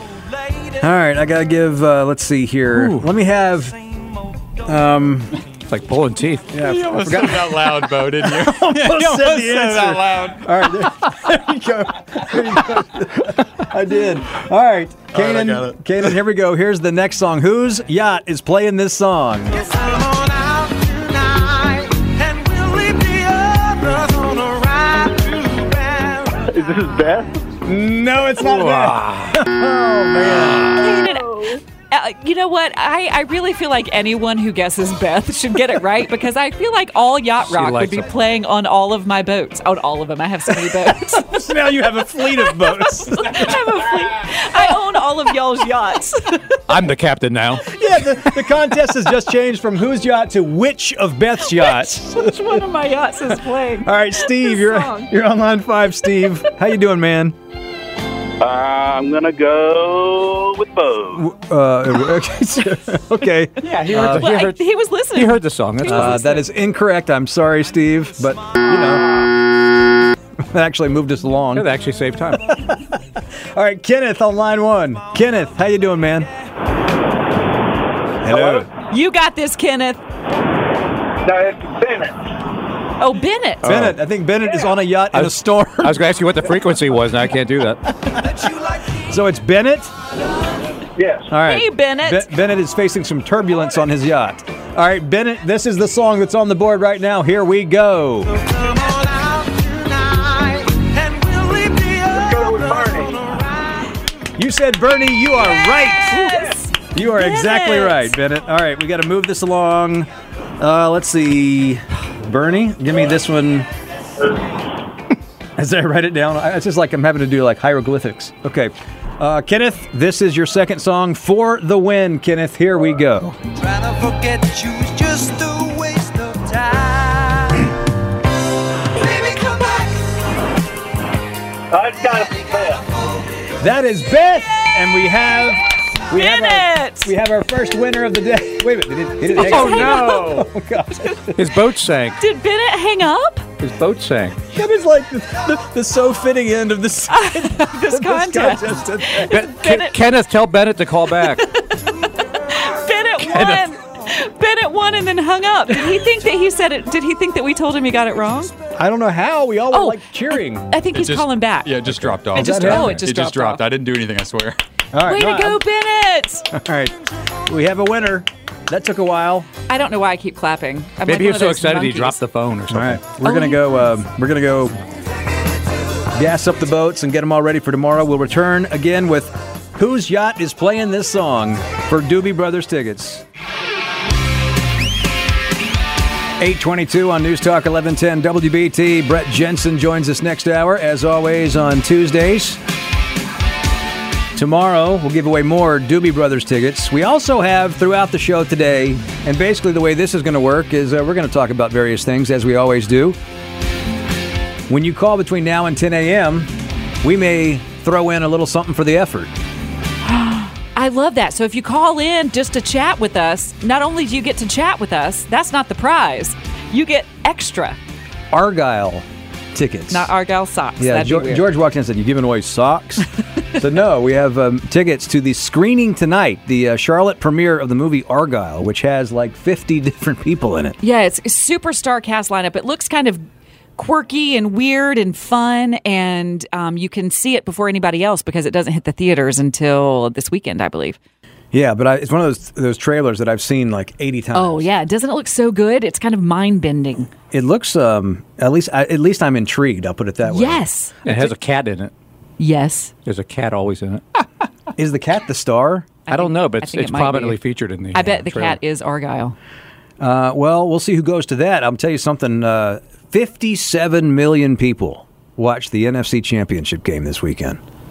57 million people. If that's how many people watched the game that Taylor Swift wasn't in the in the stands for, can you imagine how this Super Bowl is going to go? And they're already saying that that that this Super Bowl is going to break all-time records. And I know people are tired of hearing talk about Taylor Swift. Mm-hmm. But at this point, like I said yesterday, um, they're going to look. Football fans are going to watch the game like they always do, but now you have a reason for non-football fans to watch. So the the the, the, the joint meeting of those two uh, potentially could just send this through the roof, and it's why ad rates are skyrocketing right now. It's basically anything that's in, that's anywhere near uh, Super Bowl in Vegas uh, is just skyrocketing. Well, and people yesterday, I was watching SportsCenter, guys. I know that you both are shocked by that, um, but I was watching SportsCenter, and one of the big headlines, and the reason I stopped on SportsCenter is the the headline on the bottom of the screen was "Why are people so mad?" And the discussion was about Taylor Swift. Why are people so mad about Taylor Swift? These are just two people who are dating. Why are we so mad about it? Well, there's a big conspiracy theory because she's running for president. Oh wait, I read that wrong.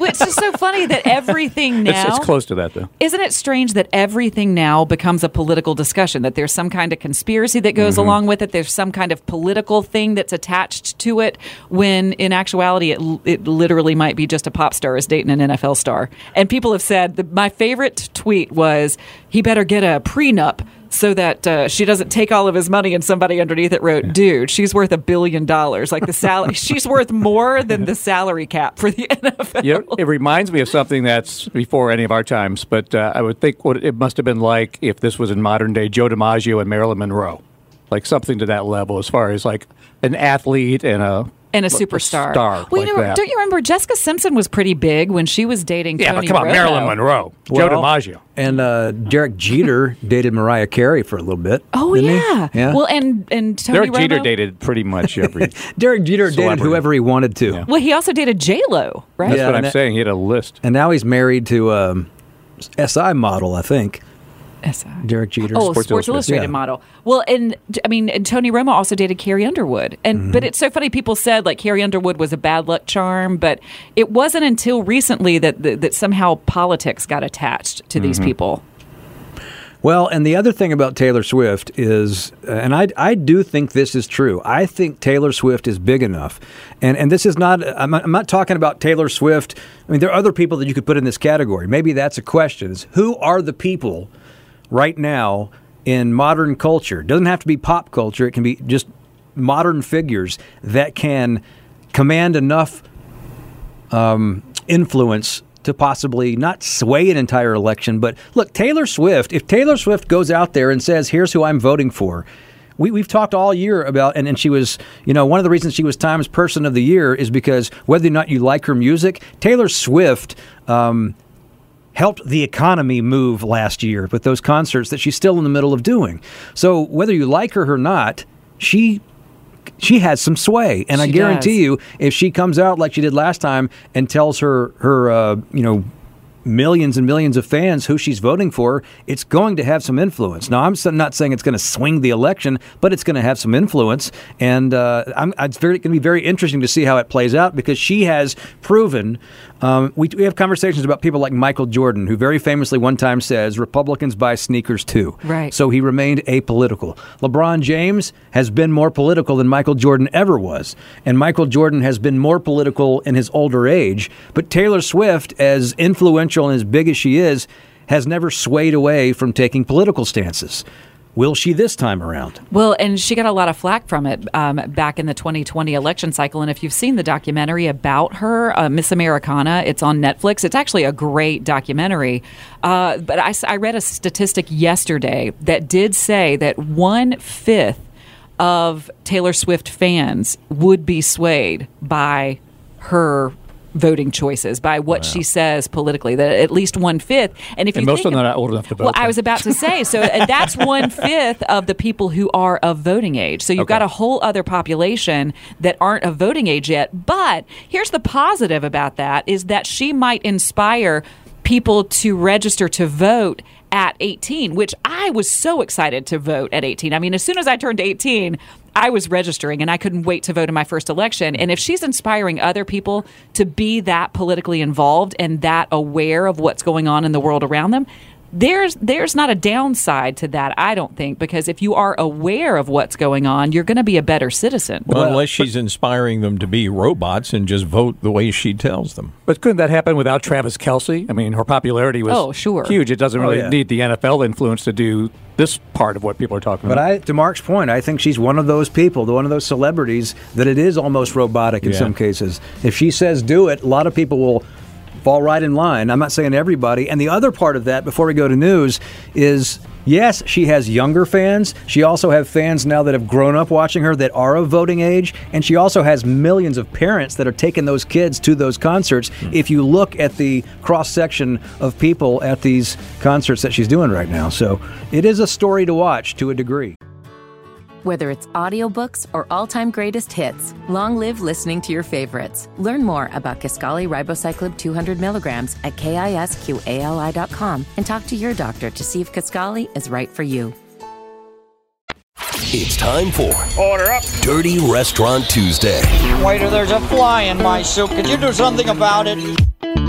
Tuesday morning, you know what that means? Yes, it's sir. Dirty Restaurant Tuesday. And we got a plethora of dirty restaurants here. Oh, a cornucopia.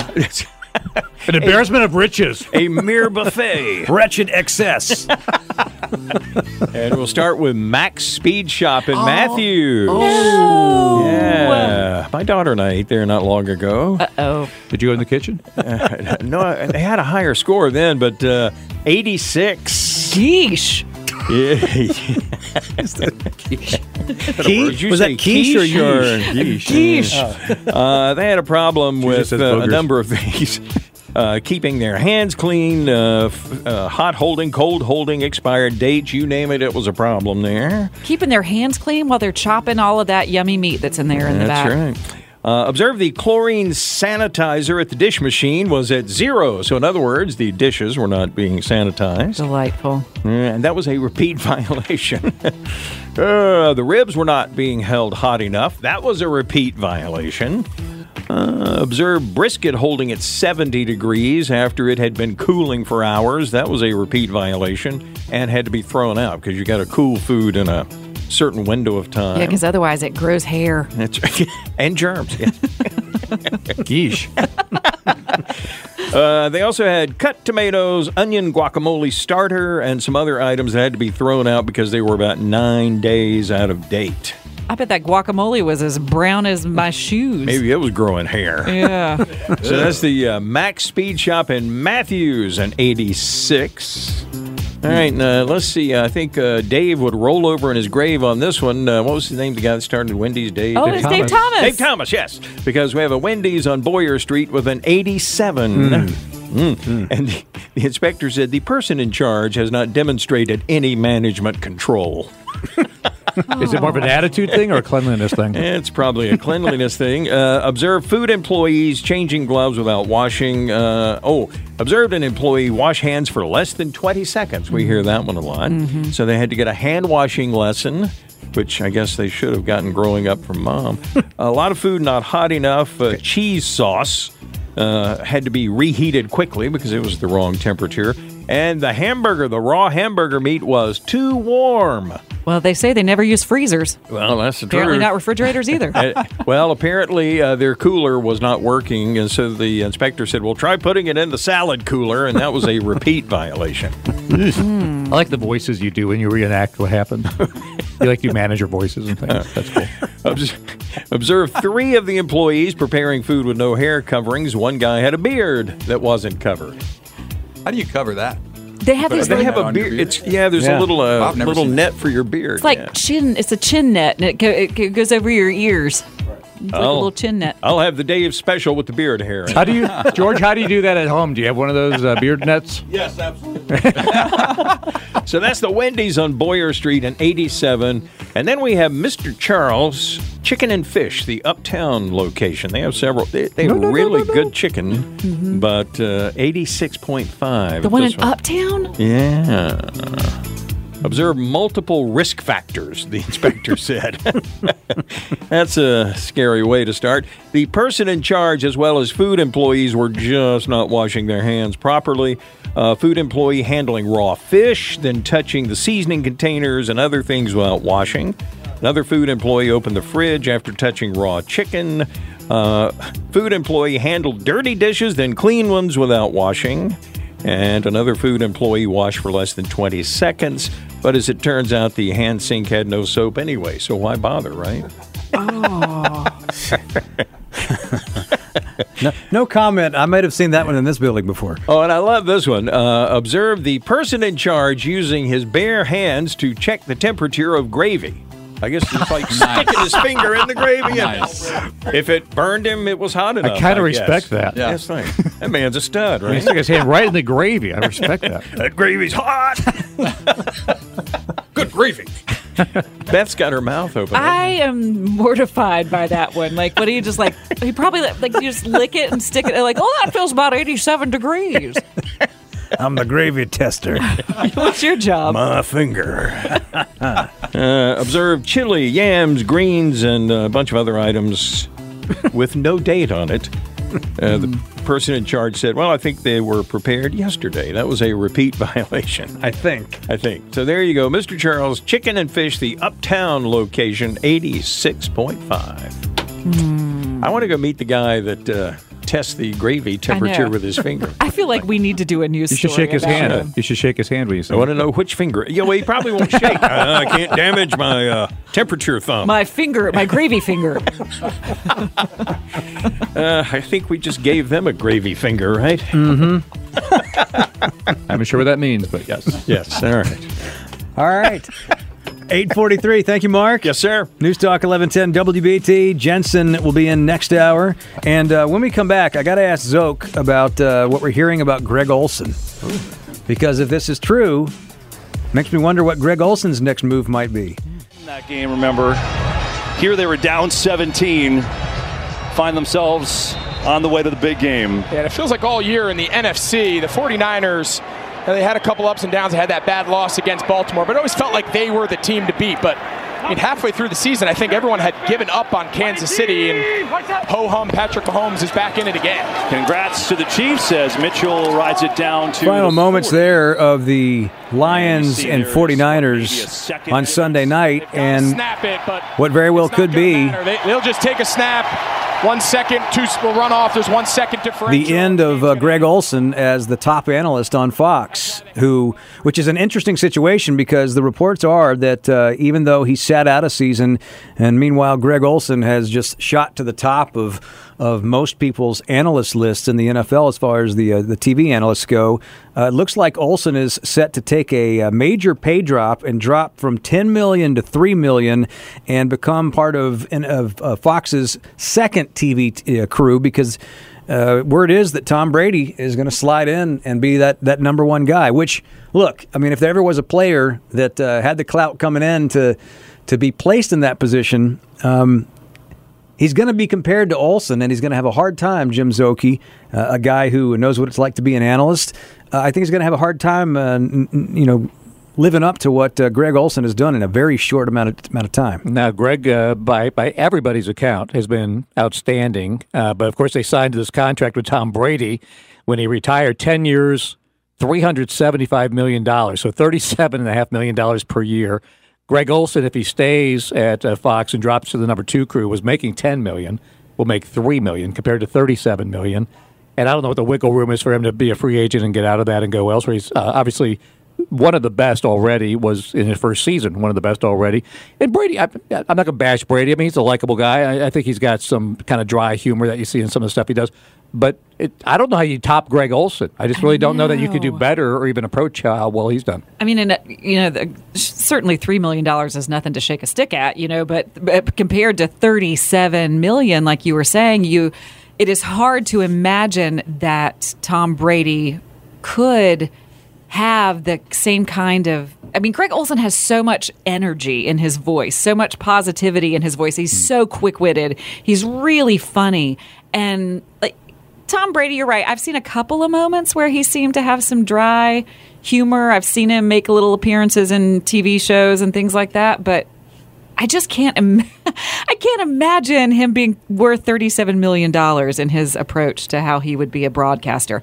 But maybe he'll surprise us all and and and you know be Peyton Manning esque. So let me ask you this, Zoke, because if you look at Tony Romo, Tony Romo is a very interesting case because when Tony Romo started, what, four or five years ago, uh, with Jim Nantz on CBS, people could not get enough of him. I mean, it was like he was this football savant that could predict things before they happened, and uh, people were just wowing over him left and right. I remember when Jim Nantz was here for the PGA Championship uh, back in 2017, and we had him on the show. And one of the things I had talked to him about, there was a rumor that he uh, he and Jim Nantz had, I mean Tony Romo and Jim Nantz had done a practice game watching one of the Panthers preseason games, and so it was a re- really new thing. We didn't know quite what we had with Romo yet, but that was just a few weeks before they were you know placed on the national scene, and for about two years all people could talk about was Romo the genius, the unbelievable. And then all of a sudden, it turned, and now it's to the point where people can't stand the guy. And I wonder if if Greg Olsen uh, ends up being a free agent, could he end up somewhere like that? Yeah, I'm not sure the contract uh, like allows that, and if he is, I hope that works out for him. But I agree. I think the the people liked Romo at first. It was kind of like this parlor trick where he would like tell you what the play was going to be. But as I've had other quarterbacks, like one we work with, Jake Delhomme, say anybody who's played NFL football like that can diagnose a defense and see the alignment of the offense and have a pretty good sense of what's going to happen if you're around the league long enough. It, to me, it became an irritation of like, are we calling the game, or are we just see if Tony's right, like every play, like a game show? Uh, if if they're really going to run the sweep to the left or whatever, and then it became where it felt like he's not doing as much homework. And to Beth's point about Greg's energy, his energy is so low. It's almost like he's mumbling. You have to like put your ear up to the TV. Like, what is he? He's mumbling. What is he saying? Tony Romo? Yeah, like he's talking under Yeah. his breath. Jim, at times. Jim, they're going to score. They're going to score, Jim. I don't know, Jim. or sometimes it's like, yeah, he caught it. He caught it. Uh, no, it's uh, incomplete, Tony. So Yeah, he sees things wrong too. You're right. Troy Aikman is good. Just as Polarizing. random sports. Well, take. so Polarizing. you mentioned Troy Troy Aikman, and, and he's polarizing to some people. Mike Florio on Pro Football Talk Weekly says, or Pro Fo- Football Weekly uh, says, Olsen is the rare high-profile game analyst about whom most people feel positive or neutral. Usually, it's love or hate. So that's a positive for Olsen. And he's also saying it in the context of, you know, you may have Brady come in, and if he's compared to Olsen or other people, then there may be this polarizing aspect to him. But the thing that Olsen doesn't have so far is just about everybody has a, everybody listens to Olsen and says, that guy knows his stuff and he articulates it well. Right. Very few people have anything negative to say about him. And while you may not, he may not be your favorite, uh, you don't have a problem with him. Is he going to get stuck with Kenny Albert? No, Kenny's always the one doing the, the last game uh, out of the list. That's not even the second team. But I think um, the thing about Greg and to your, your comment about why he's either neutral or positive is he doesn't make it about Greg Olsen. I mean, when he's calling the game, he's trying to help you understand what you saw and do what the job is, which is you know make it interesting without talking over your head, and also not becoming like this bigger than life personality. Like again. People love John Madden, so I'm not again saying anything negative about that. But he doesn't try to make it like here's the sideshow that's Greg Olsen. He's a, just a good, solid, knowledgeable guy with some personality. Do you think it's just that they think that he's not a big enough name But he's created. It's like he's actually organically created that and a great respect in the industry. And I think that more networks need to do that, need to let people create their own name rather than like, mm. oh God, we got to get a big name like Tom Brady. We got to get him in here. He's probably probably good. That's you a great voice, Beth. That's exactly what they sound like in the TV Is that what they sound like in board meetings at TV? Yes. Because you're the closest to anyone we know that's been in one. Yes, they sound just like that. I'm going to try to channel what you do. Brett Jensen coming up here on WBT. Whether it's audiobooks or all-time greatest hits, long live listening to your favorites. Learn more about Kisqali Ribociclib 200 milligrams at kisqali.com and talk to your doctor to see if Kisqali is right for you. From News Talk 1110 and 99.3 WBT. This is Good Morning BT with Bo Thompson and Beth Troutman.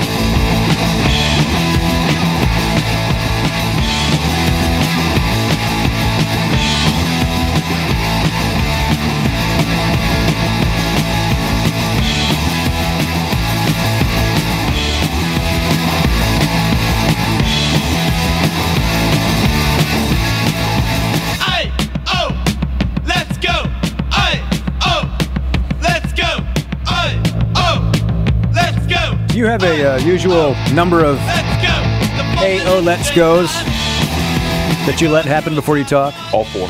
All four. Huh. Well, hang on a second. Let's go. Hang on, let me do it right. Aye, oh, let's go. One, Aye, oh, let's go. two, Aye, oh, let's go. three. Aye, oh, let's go. Well, hello, News Talk everybody. 1110 99.3 WBT. Welcome to Breaking with Brett Jensen on this Tuesday night. Actually, that's not true. At the Tar Heels tonight, right? That's right. That's right. So uh, this is your only shot at Brett Jensen today, right here on Good Morning BT. He joins us every Tuesday, or Tuesdays when he can, when he's not off on some big breaking news expedition. It's been a while since you and I talked. I don't know about you and Beth talked in a while. No, um, she was going to bring me a key. She never did. So, no, it's, Oh. it's been a while. He said he didn't want it. How's everything at the uh, at the Brett Jensen compound? Well, all right. It's just um, we've had a stressful couple, I guess, since Thursday, um, last week Thursday. But it's, I mean, from a personal standpoint, from a work standpoint, everything's fine. Everything's good. Just getting ready for tomorrow, and then um, there's a big candidate forum this weekend that I'll be going to, um, where all the Council of State members um, are participating, and I've been invited to that for Saturday morning. So I'll be there. It's actually at Providence High School um, for three hours, I think, uh, from nine to twelve on Saturday. So I'll be going to that, um, working Saturday morning. But uh, everything's been everything's been relatively good. Right? So far, so good. We have the big debate tomorrow night at uh, Wingate University. You'll be part of that, and we'll have all the candidates in the District 8 race for uh, U.S. Congress. And uh, some of the names very recognizable, some of them not so much, but that's why we're having a six way debate so we can meet all of these candidates. Yeah, I'm. I'm you know, I know four of them really well, Mm-hmm. like really well. Um, I've spoken to them often. There are two that I do not know much about, or have, as a matter of fact, I haven't even spoken to. So, Are you going to direct most of your questions at those two? um, yeah, I know that. Who are you? yeah, right. right, Um, Why are you here? Wh- and what is your sign? Um, but uh, I, I just plan on. Yeah, I, there are. You know, there are three groups of people in my brain, the, of, of how there are. There's two that were considered the front runners. There are two that could be considered spoilers, and then there are two others that uh, that are maybe towards the bottom. And ter- if you did a, a poll, that would maybe near the bottom. And so, I'm curious to see how all three groups are going to react to tomorrow night. What do you mean by spoilers? People are just spoiling everybody else's good time? No, spoiling in terms of amount of votes that they can actually get, eh, which would um, and cause a runoff. Because to, in order to avoid a runoff, you have to have 30% plus one. So they're vote. spoiling the amount of votes that the top get vote getter would maybe potentially get. Uh, you know, uh, like Kennedy running as an independent, Ross Perot, that type of situation. N- yeah, yeah. You know, whether or not they whether or not they garner enough votes where the front where the person who comes in first doesn't get the 30% required 30% plus 1 required to avoid a runoff and there's a real chance that these two people could spoil uh, spoil the situation and actually cause a runoff. So the format tomorrow night, uh, Beth and I'll be moderating and kind of being the traffic cops and keeping things going and asking the occasional question. But the, the, the meat of this is our panel, which really represents the broadcast day. It'll have Vince Coakley, Pete Kaliner, Brett Winterble, Mark Garrison, and uh, Brett Jensen. And uh, so, and the way this is set up, some of the questions may be direct at one particular candidate. Some of the questions may end up being group, uh, you know, questions. And, and this is going to be. Uh, we'll work our way through the the panel, and we'll have opening and closing remarks. And I've got a few in my back pocket, and I know Beth does too. Uh, we did one of these about five years ago uh, with the. Uh, at that Yeah. point in time, it was the ninth district, and uh, it's sort of full circle because that's the dis. You know, Dan Bishop was part of that debate, and you had names like Matthew Ridenhour in that debate, and uh, you had newcomers like Stevie Rivenbark. Stony Rushing. Stony Rushing, who's uh, no longer with us, unfortunately passed away recently, and um, so it's it's um, and and by the way, Leigh Brown was in that debate, who's also in this debate. Who came in fourth out of 10 candidates. Leigh Brown, like people forget that. She came in fourth out of 10 candidates and, you know, and was had never been in politics before. You know, just people just knew her from her real estate ads. And she was no, I was going to say she was the only woman. She wasn't. Her and Stevie Rivenbark were the two the two women. Oh, there was actually some other woman up there that um, now that I think about it, but I, I don't even remember her name.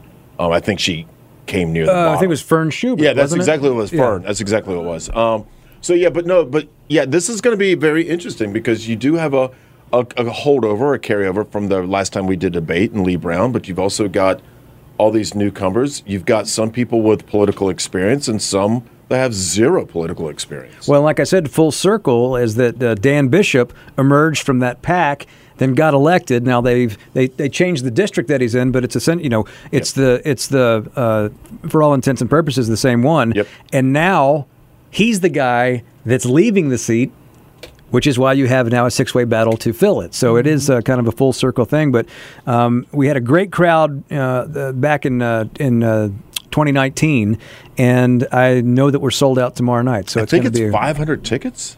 that's the last I heard. I this think is that's what it was. 500. it's at Wingate University at the Batte Center, and um, we we sure as heck didn't charge enough. We're gonna we're gonna broadcast the uh, debate on the air too. So if you're not Yeah. there, you can uh, you can hear it as well. That's exactly right. And you know, I even um, I had one um, statewide organization ask me if we would be able to cover this or do it stream it on Facebook or you know anything else, Twitch, whatever, and because they wanted to like carry it as well. And I said, yeah, that's a Mike Schaefer question. well, I, I mean, it's it's one of those races people will be looking at because of the Mark Harris factor. You know, looking back at the history of that district. Well, it was District Nine when when Harris ran. That's the conversation I think people are really wanting to hear. Well, hold that thought because I want to ask Jensen about that. And Mark and we, we talked to Mark Harris on our show when we were at the Ag Center a few weeks ago. Uh, it's you know he's he's jumping back in this, and a Mhm. lot of people thought he would never jump back in. Period. After what. Uh, caused him to step down before, but uh, not only is he back in it, his wife's written a book about it, and uh, he's all in. I see him all over the place, so it's going to be interesting to see how this plays out. And we'll be there tomorrow night from uh, Wingate University.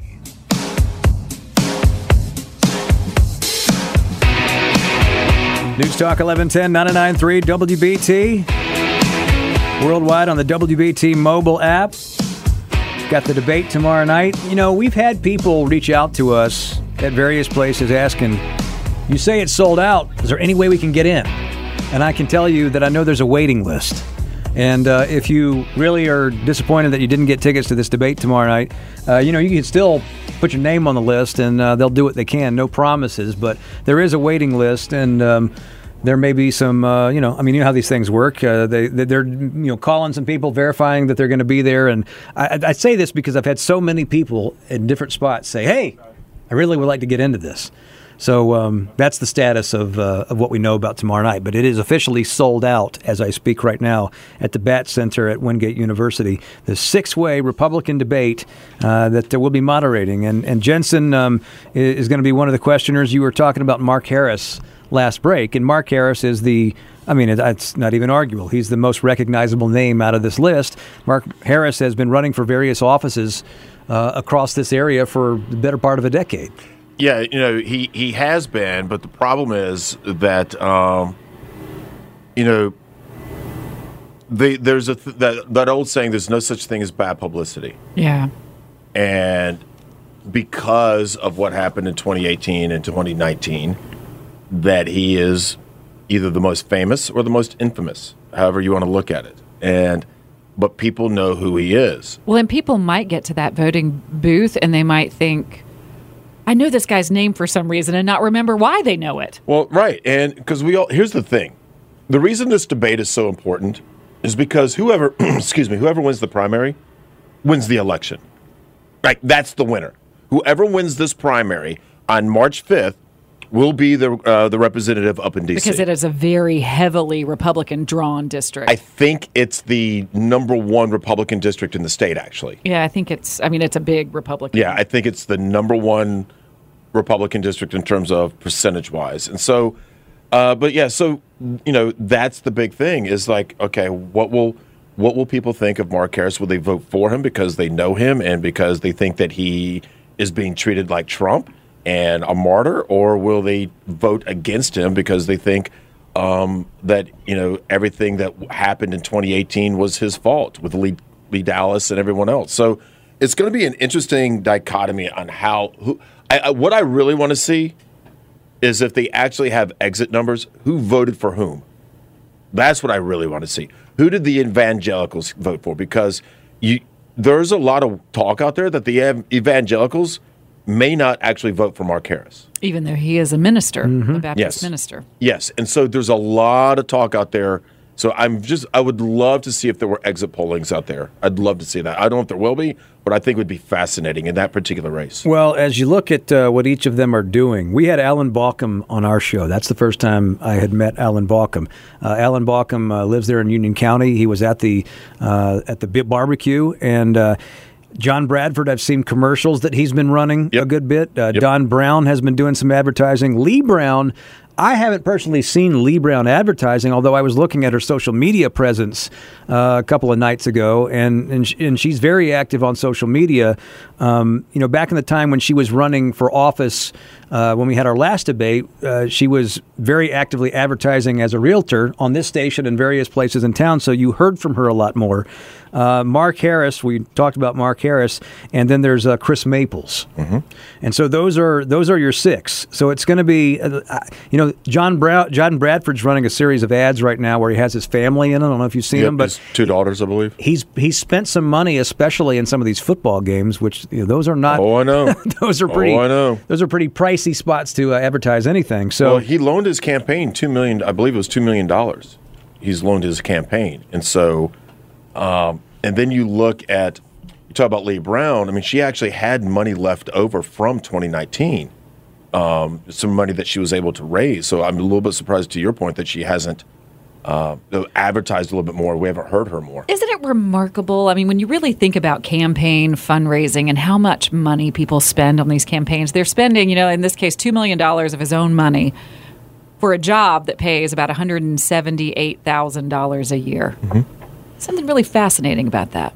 Well, I mean, you, you talk about what it may be a stepping stone towards, you know. Right. Uh, you know, and as Brett points out, this is and, and these are newly redrawn districts uh, in, in, in just about in, in, in most parts of North Carolina, and so and even if it's a small a small part, you know, this this is now uh, District Eight when a lot of this was District Nine before, and um, the way that this uh, keeps moving election to election it's hard to keep up with everybody where everybody is. I mean, uh, I think that a U.S. Con- congressional seat, as we saw, I mean, uh, uh, the guy that is vacating the seat is coming back to North Carolina to run for attorney general. You know, the, uh, Which US, is 50-50 at best. U.S. Congress seat in a lot of cases is a launching point to run for U.S. Senate sometimes. Um, so it's not always, you know, the, the, the U.S. Congress is. I mean, it's it's two year two year uh, terms, so it, it turns over quickly, and especially when you have North Carolina uh, redrawing districts, then it gets even more tedious. I remember when Dan Bishop won that race. Oh, you know, he had to turn around and essentially run again. Yeah, that's exactly right. And you talk about how much money, Beth, it costs to run uh, one of these campaigns. You know, I remember saying to him, "You're basically going to get elected, and then you're going to turn around and you're going to start running again." Well, and, and in reality, all of the congressional seats really kind of work that way. You get Mhm. elected, you have maybe a couple of months for your orientation. You start the, the first freshman session if you are a first time elected official, and then you have to immediately go into campaign mode, especially if you're in one of the districts that is competitive. Well, and that's why City Council has been begging. Well, certain members of City Council have been begging for years. Make it four-year terms and not two-year terms. But the citizens of Charlotte won't do that. I mean, nobody wants to. Nobody wants a four-year city council member that can do whatever they want to for four years. But to your point on going to Washington D.C. and all the money that you're spending, I am unaware of any Congressperson that's ever come back broke. Well, I mean, this you know, but- but- $178,000 is a great No, salary. no, but I mean, they tend to make more than the 178. Which, where's all that coming from? You know, Uh, the those are stock market? Those are the The- the questions. stock market. Well, and, and it, th- th- those are all of the questions because it feels Speaking engagements. Right. It feels. It feels um, like you want it to be. Uh, you want it to be. You want it to be different. That's. I think that's one of the biggest things. You want it to be different than But it you talk about why do people? Why is a race like this a six-way race? Why why is this such a popular thing? And it's because you look at. I mean, look no further than the guy who's vacating the seat, Dan Bishop. He's only been there a few terms, and look how quickly he rose to national prominence and was right there in the middle of the Kevin McCarthy debate yep. last year. I remember thinking, this guy uh, just got here, and look at the amount of influence that you can wield. Now, I'm not saying that everybody that goes there is able to command that, but if you can get there, it does not take long if you know the proper channels and you have, like I said, the clout and, and influence that you can build. It does not take long to make a national impact. Um, and, and a lot of times you see some of these candidates, it, you know, it's, it's, it's sort of uh, amazing sometimes when you think about somebody like Nancy Pelosi. As long as she's been there, Nancy Pelosi, and Nancy Pelosi still has to be reelected every two years. Yep. Now, I know it's almost like an ironclad district for her, but because she's built that. And when you think about how, how, uh, how, I mean, we think about senators who serve for six years, and once you, you know, you get elected to Senate, there's a period of time where you can, to a degree, sit back and take a deep breath. You can't do that as a member of the no, of the House of Representatives at all. And, and and ironically, you know, you're pointing out that Dan Bishop rose to to national prominence. He's getting away from the Mm-hmm. seat because he felt like he couldn't accomplish what he wanted to accomplish in that particular role because of what is going on in uh, in Washington right now. Yeah, particularly with the Republican Party. Right. Yeah, I mean, there was a, a damned if you do, damned if you don't type situation going on with the Republican Party. Right. And part of the reason, though, that this race is so full of intrigue, Jeff Jackson versus Dan Bishop, we think that's going to be the general election matchup. The Oh, reason that it has so much intrigue is because both of them are coming from the U.S. Congress where they've built their name. And Mecklenburg County. They're right. both walking away from a congressional seat to run, and and that's why you have so many people running in District Eight um, right now, is because you very rarely have an open seat available. Well, and I can tell you that, the, you know, between District 8, District 14, District 10, those are three districts right here in Mecklenburg County that had three seats available. But Jeff Jackson didn't want to run for Attorney General. He wanted to stay in Congress. Point blank told me that in an interview. He got but, drawn But he out. had no choice. yeah, he got drawn out. Six way battle tomorrow night, Wingate University. All of the voices that you're hearing right now will be part of that debate. Who are these people? Real life spies. I'm a writer. Why would they care about me? Because you're a fortune teller, Ellie. What you wrote in your Argylle series turned out to be real. And now actual spies are after you. It's time to meet the real Agent Argylle. Oh my Argylle, only in theaters, rated PG 13. And the only place you can see it right now before it opens later this week is in one particular theater in Charlotte, North Carolina, Concord Mills. The screening is tonight at 7 o'clock. So if you want to go see this movie, I have an easy way for you to go see this movie, but you got to be able to go tonight. So here's what you do. We don't usually make it this easy, Beth Troutman. I know we're doing this because we love you all. 704 570 1110. I have five pairs of tickets to see Argylle at the uh, the AMC Concord Mills tonight, 7 o'clock. It's the only Charlotte screening. 704 570 1110. First five callers. First five callers right now to our buddy George win the tickets. There it is, Argylle. It has like a, a cast of a thousand. Yeah, Catherine O'Hara is in there. Um, the Bryce Dallas Bryce Howard. Howard. I was about to Yeah. say Bryce Dallas Young. I don't know who that is. Bryce Dallas Howard. I mean, there are tons of stars in this film, and it looks. I don't know if you ever saw that Will Ferrell movie, Stranger Than Fiction, where like a book was coming true in the moment. It's such a good movie. I love that film. Um, and it, it it seems like it might be something along those lines that this woman is a spy novel writer, and suddenly her life is imitating the art that she creates. Bo, have you ever owned anything Argyle? Oh yeah, I have several pairs of Argyle socks. Same here. Back in the, especially in the '80s, late '80s, Oh, I had early Argyle '90s with the Alexander Julian. Mm-hmm. Remember, because you know the Carolina stuff and all Mhm. that. Yeah. Argyle, but that's all I ever. I had a couple of Argyle sweaters and um, some Argyle socks. I was just Yeah. curious. You know what's weird about Argyle socks? I have like six pairs, and I don't. I never wear them. I don't. Need, I don't. I don't think they're in style anymore. It's like I have them not? there. I, I haven't worn them in forever. I like Argyle. You remember they had the, the crazy socks and everyone was wearing all these funky socks for the longest. All guys were. I love socks. I never did that. Well, I mean, I like wearing socks, but just not. No, I mean, I don't need like chili peppers all over them or No, I think fun socks are fun. If if I you're back in the the world of dating, God, my goodness, this was 20 years ago when not Argyle socks probably still were In the days style. of yore. In the days of yore, I loved creative socks. I thought it made people seem like they're really fun. I'm wearing alligator socks right now. There you actually. go. Look at you, Bernie. Sorry, And- sorry, Brett. Alligator, as in like the material, like alligator, like leather. Socks with alligators on them. Yeah, because those would be comfortable. Oh, comfortable. there you go. The alligator socks. There you go. It's like they're of our- eating my feet. They look like Lacoste. By the way, they're not Izod. It's Lacoste. One of our um, one of our listeners gave me elf socks for Christmas. I love those little things. A listener gave you elf socks. Elf socks, like They Buddy the elf socks. Oh, Buddy the elf socks. They didn't give me elf socks. Did they? You need to be more elf-like. No, they gave you Oh. something. They need to get. They gave you something. I don't know what it was. Yeah, don't be a Grinch. It was- Heart two sizes too small. It was a Grinch hat. I got elf socks. You got a Grinch hat. No, I can't remember what you got, but we all got we all got um, personalized gift bags. Oh yeah, you're exactly right. I was just I was thinking I don't I, I thought maybe they, like they brought everybody socks and I didn't get No. mine. No. No. Well, anyway, uh, you can get your Argylle movie passes at 704-570-1110 right now. George is taking the first five people because we, we got late word on this. And uh, Argylle is playing. You also get Argylle playing cards. You get a notebook and you get a WBT prize pack. That's fun. How about that? I want some. I want an Argylle notebook. What's in the prize pack? I have no idea. I was Autographed just like picture a, like an autograph eight by ten glossy of Beth and Bo. I don't know.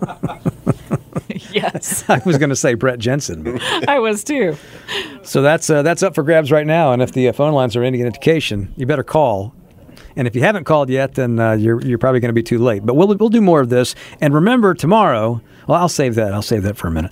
Um, tonight on uh, on Breaking with Brett Jensen, it's all about the Tar Heels. It is. It was last night about the Tar Heels. Tonight it's about the Tar Heels. Tomorrow's about the debate. I'll see you Thursday. Well, you'll be with us at the debate on I will be Wednesday. there. You're going to be a be. huge part of that show. I know. I mean, I'm here today with you guys, so that's a Tuesday. And You're such a got the wah wah kind of guy. No, no. See, you know what? I've said this forever, especially when I was in sports. People go, "Oh, your your glass is always half empty." Mm-hmm. So, no, to me, there's no such thing as half empty or half full. It's halfway. It is. It's exactly what it's supposed to be. It, it's halfway, not half empty, not half full. It's halfway. Agreed, but uh, when That's you- always been my. But when you sit at halfway, you can either take the viewpoint of I've got halfway to go to where I want to be, or I'm halfway from the bottom of the barrel. Right, and I don't look at it that. I don't look at either way of those. I You just look at I it- look at where, exactly where I'm at. you just sound half empty. to you, I mean, not maybe to Mary Poppins, I sound half Yeah. empty. yeah, there's the elf over there. I mean, like, come on, Mary. Just a spoonful of sugar. It'll help that medicine go down. go right we love down. you. I do love everyone. All you got to do is spread love. I love you more. No, I love you more. It's so easy. If we all did that more, just think how great the world would be if we all just Mm. loved. We Good just morning. Yeah. There you go. Make love, not war. Yeah. Yep. 943 on WBT. Let's go to that downer of a guy, Boomer. Yeah, no.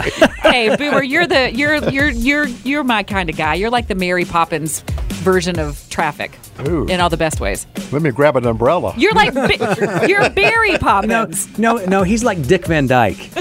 Yeah. Right? Tripping over to the ottoman. No, no, no, no. I don't mean that. I mean, I mean, it- my my best friend Chimney Sweep.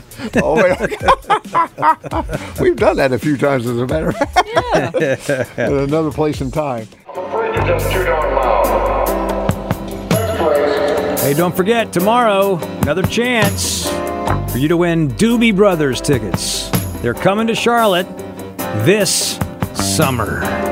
You don't know me, but I'm your brother. And you know how we do it? We get creative. So imagine that you're on the lake and you, you pull up, you happen upon four friends in their respective yachts. You know, they're all tied together. And all you got to do is listen to the song we play for you and tell us whose yacht is playing this song. Not this one, but the one I would give you. Could be this one. Yeah. This might be on someone's list. Basically, whose favorite yacht rock song is this? Is it Mhm. mine? Is it Bo's? Is it Bernie's? Or is it Jim Szoke's? I can tell you it's not mine.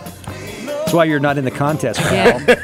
Glass half empty. The Doobie Brothers, Tom Johnston, Michael McDonald, Pat Simmons, John McFee, and special guest, how about this? Steve Winwood. Oh, there you go. PNC Music Pavilion on July 30th. So I we- saw him in concert. Actually. Winwood? I would love to see Yeah, Winwood. he's really good.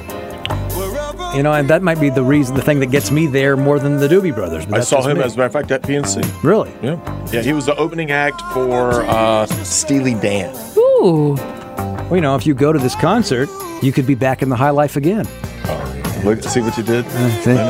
So tomorrow we have uh, at least two more pairs of tickets to give away to the Doobie Brothers. We had a great time with this earlier in the show. So tomorrow we'll be back at it. Whose yacht is playing this song? Bo Thompson and uh, Brett Jensen, Beth Troutman here. So uh, I believe we need to have a Maggie update, do we not? Yeah, it's um because the the listeners out there, I will tell you guys this that it's been really overwhelming for the last year that I've been doing my show. That you know, every, periodically I would give Maggie updates, and when there would be a period of time, I would get emails. They would call the show. They'd send me direct messages on social media just wanting Maggie updates. And it was like really, really nice. And men, women, old, young, were all just interested in Maggie. And the funny thing is, Pat Cotham, the Mecklenburg County Commissioner, she reached out to me, I don't know, like six months ago, and we were talking about Mags. And she said, You do realize you have the most famous dog in North Carolina, right? Aw. And I went, That's, that's pretty special. Little Maggie May. That's right, Maggie May. And so, anyway, so Maggie is 14 years and eight months.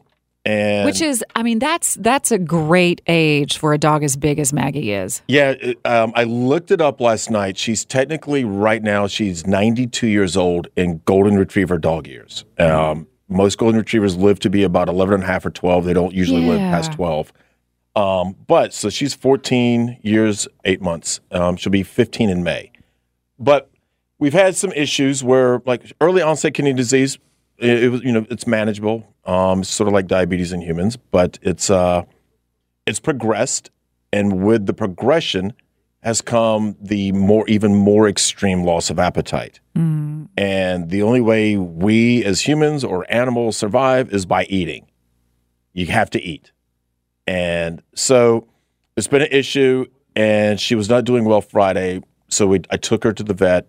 They did a quick scan, no masses on her at all. So that was good. You know, you don't want any cancerous masses because golden retrievers can sometimes be prone to cancer. So everything's good there.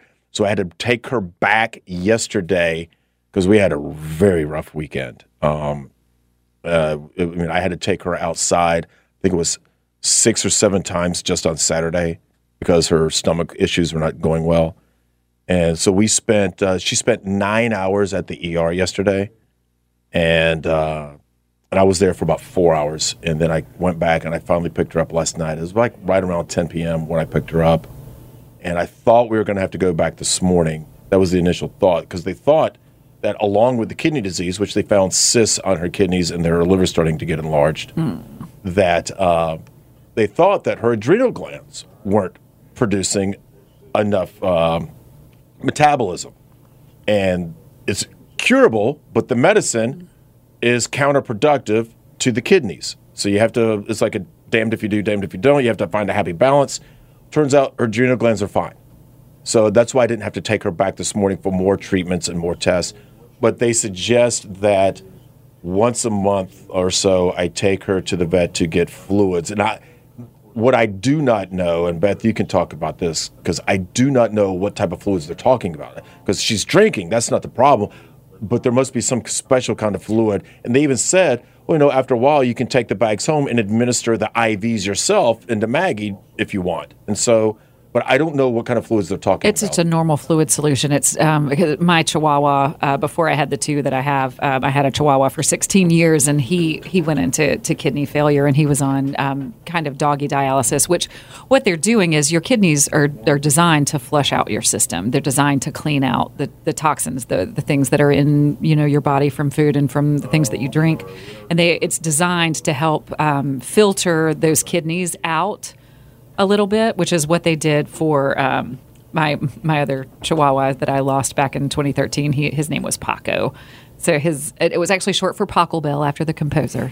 um, he uh, he had to to be on pretty consistent fluids, and it's not it's not easy. But if if she's right now still uh, you know in early stages, the early stages of it, then Yeah, she just, uh, according to the vet, she just entered stage two out of four stages of Yeah. kidney failure. And Yeah. so, um, and s- stage one lasted just over a year, about 14, 15 months. So, so they've been doing fluids on her for a while to no, no, no, no, no, no, just um, like we, we've been on, you know, kidney dog food and stuff like that, which you have to get with a prescription. So, you know, the vet said last night, she said, look, it doesn't matter the breed, it doesn't matter the age.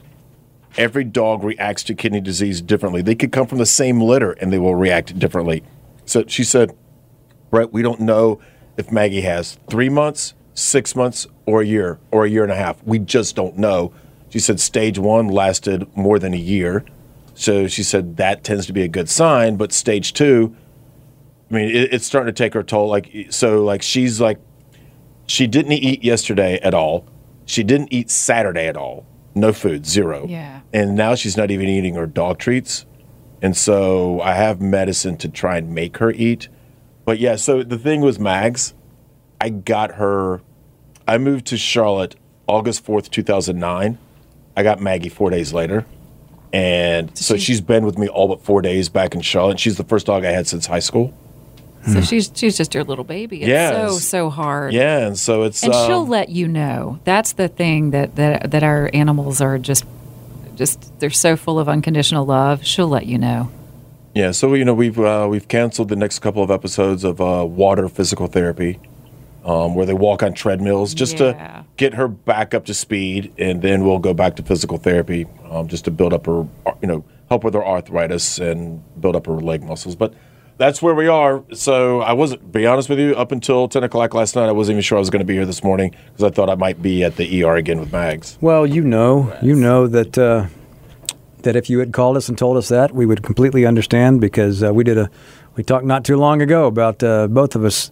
I mean, it, and so many people listening, uh, thinking about their dogs and dogs in the past. It's a tough thing. I mean, they, as Beth always says, you know, no one will ever love you like an animal will. No, it's so incredibly true. And if you, like you, you know, my, my animals have just been such huge parts of different experiences in my life that, like my little Chihuahua Zoe, my mom picked her out for me. And now, you know, everyone knows that I've, I've lost my mother. So she's kind of the last little piece of my mom. And with I me. and I said a few years ago when my dog uh, Rosie passed away. I mean, that dog helped raise our kids. Right. I mean, that's no joke. Right. So, you know, um, we'll keep them. To, you tell us keep keep us keep us uh, up to speed on what's going on. We'll all be uh, praying for for Mags. I appreciate that. And like We I said, she's uh, she's still the best thing about golden retrievers. They still always have that happy deposi- Mm-hmm. dispo- deposition. you know, where they're just like just so happy, smiling, and the tail's wagging. So yeah, we'll see. We'll see what goes on. But like I said, it's not.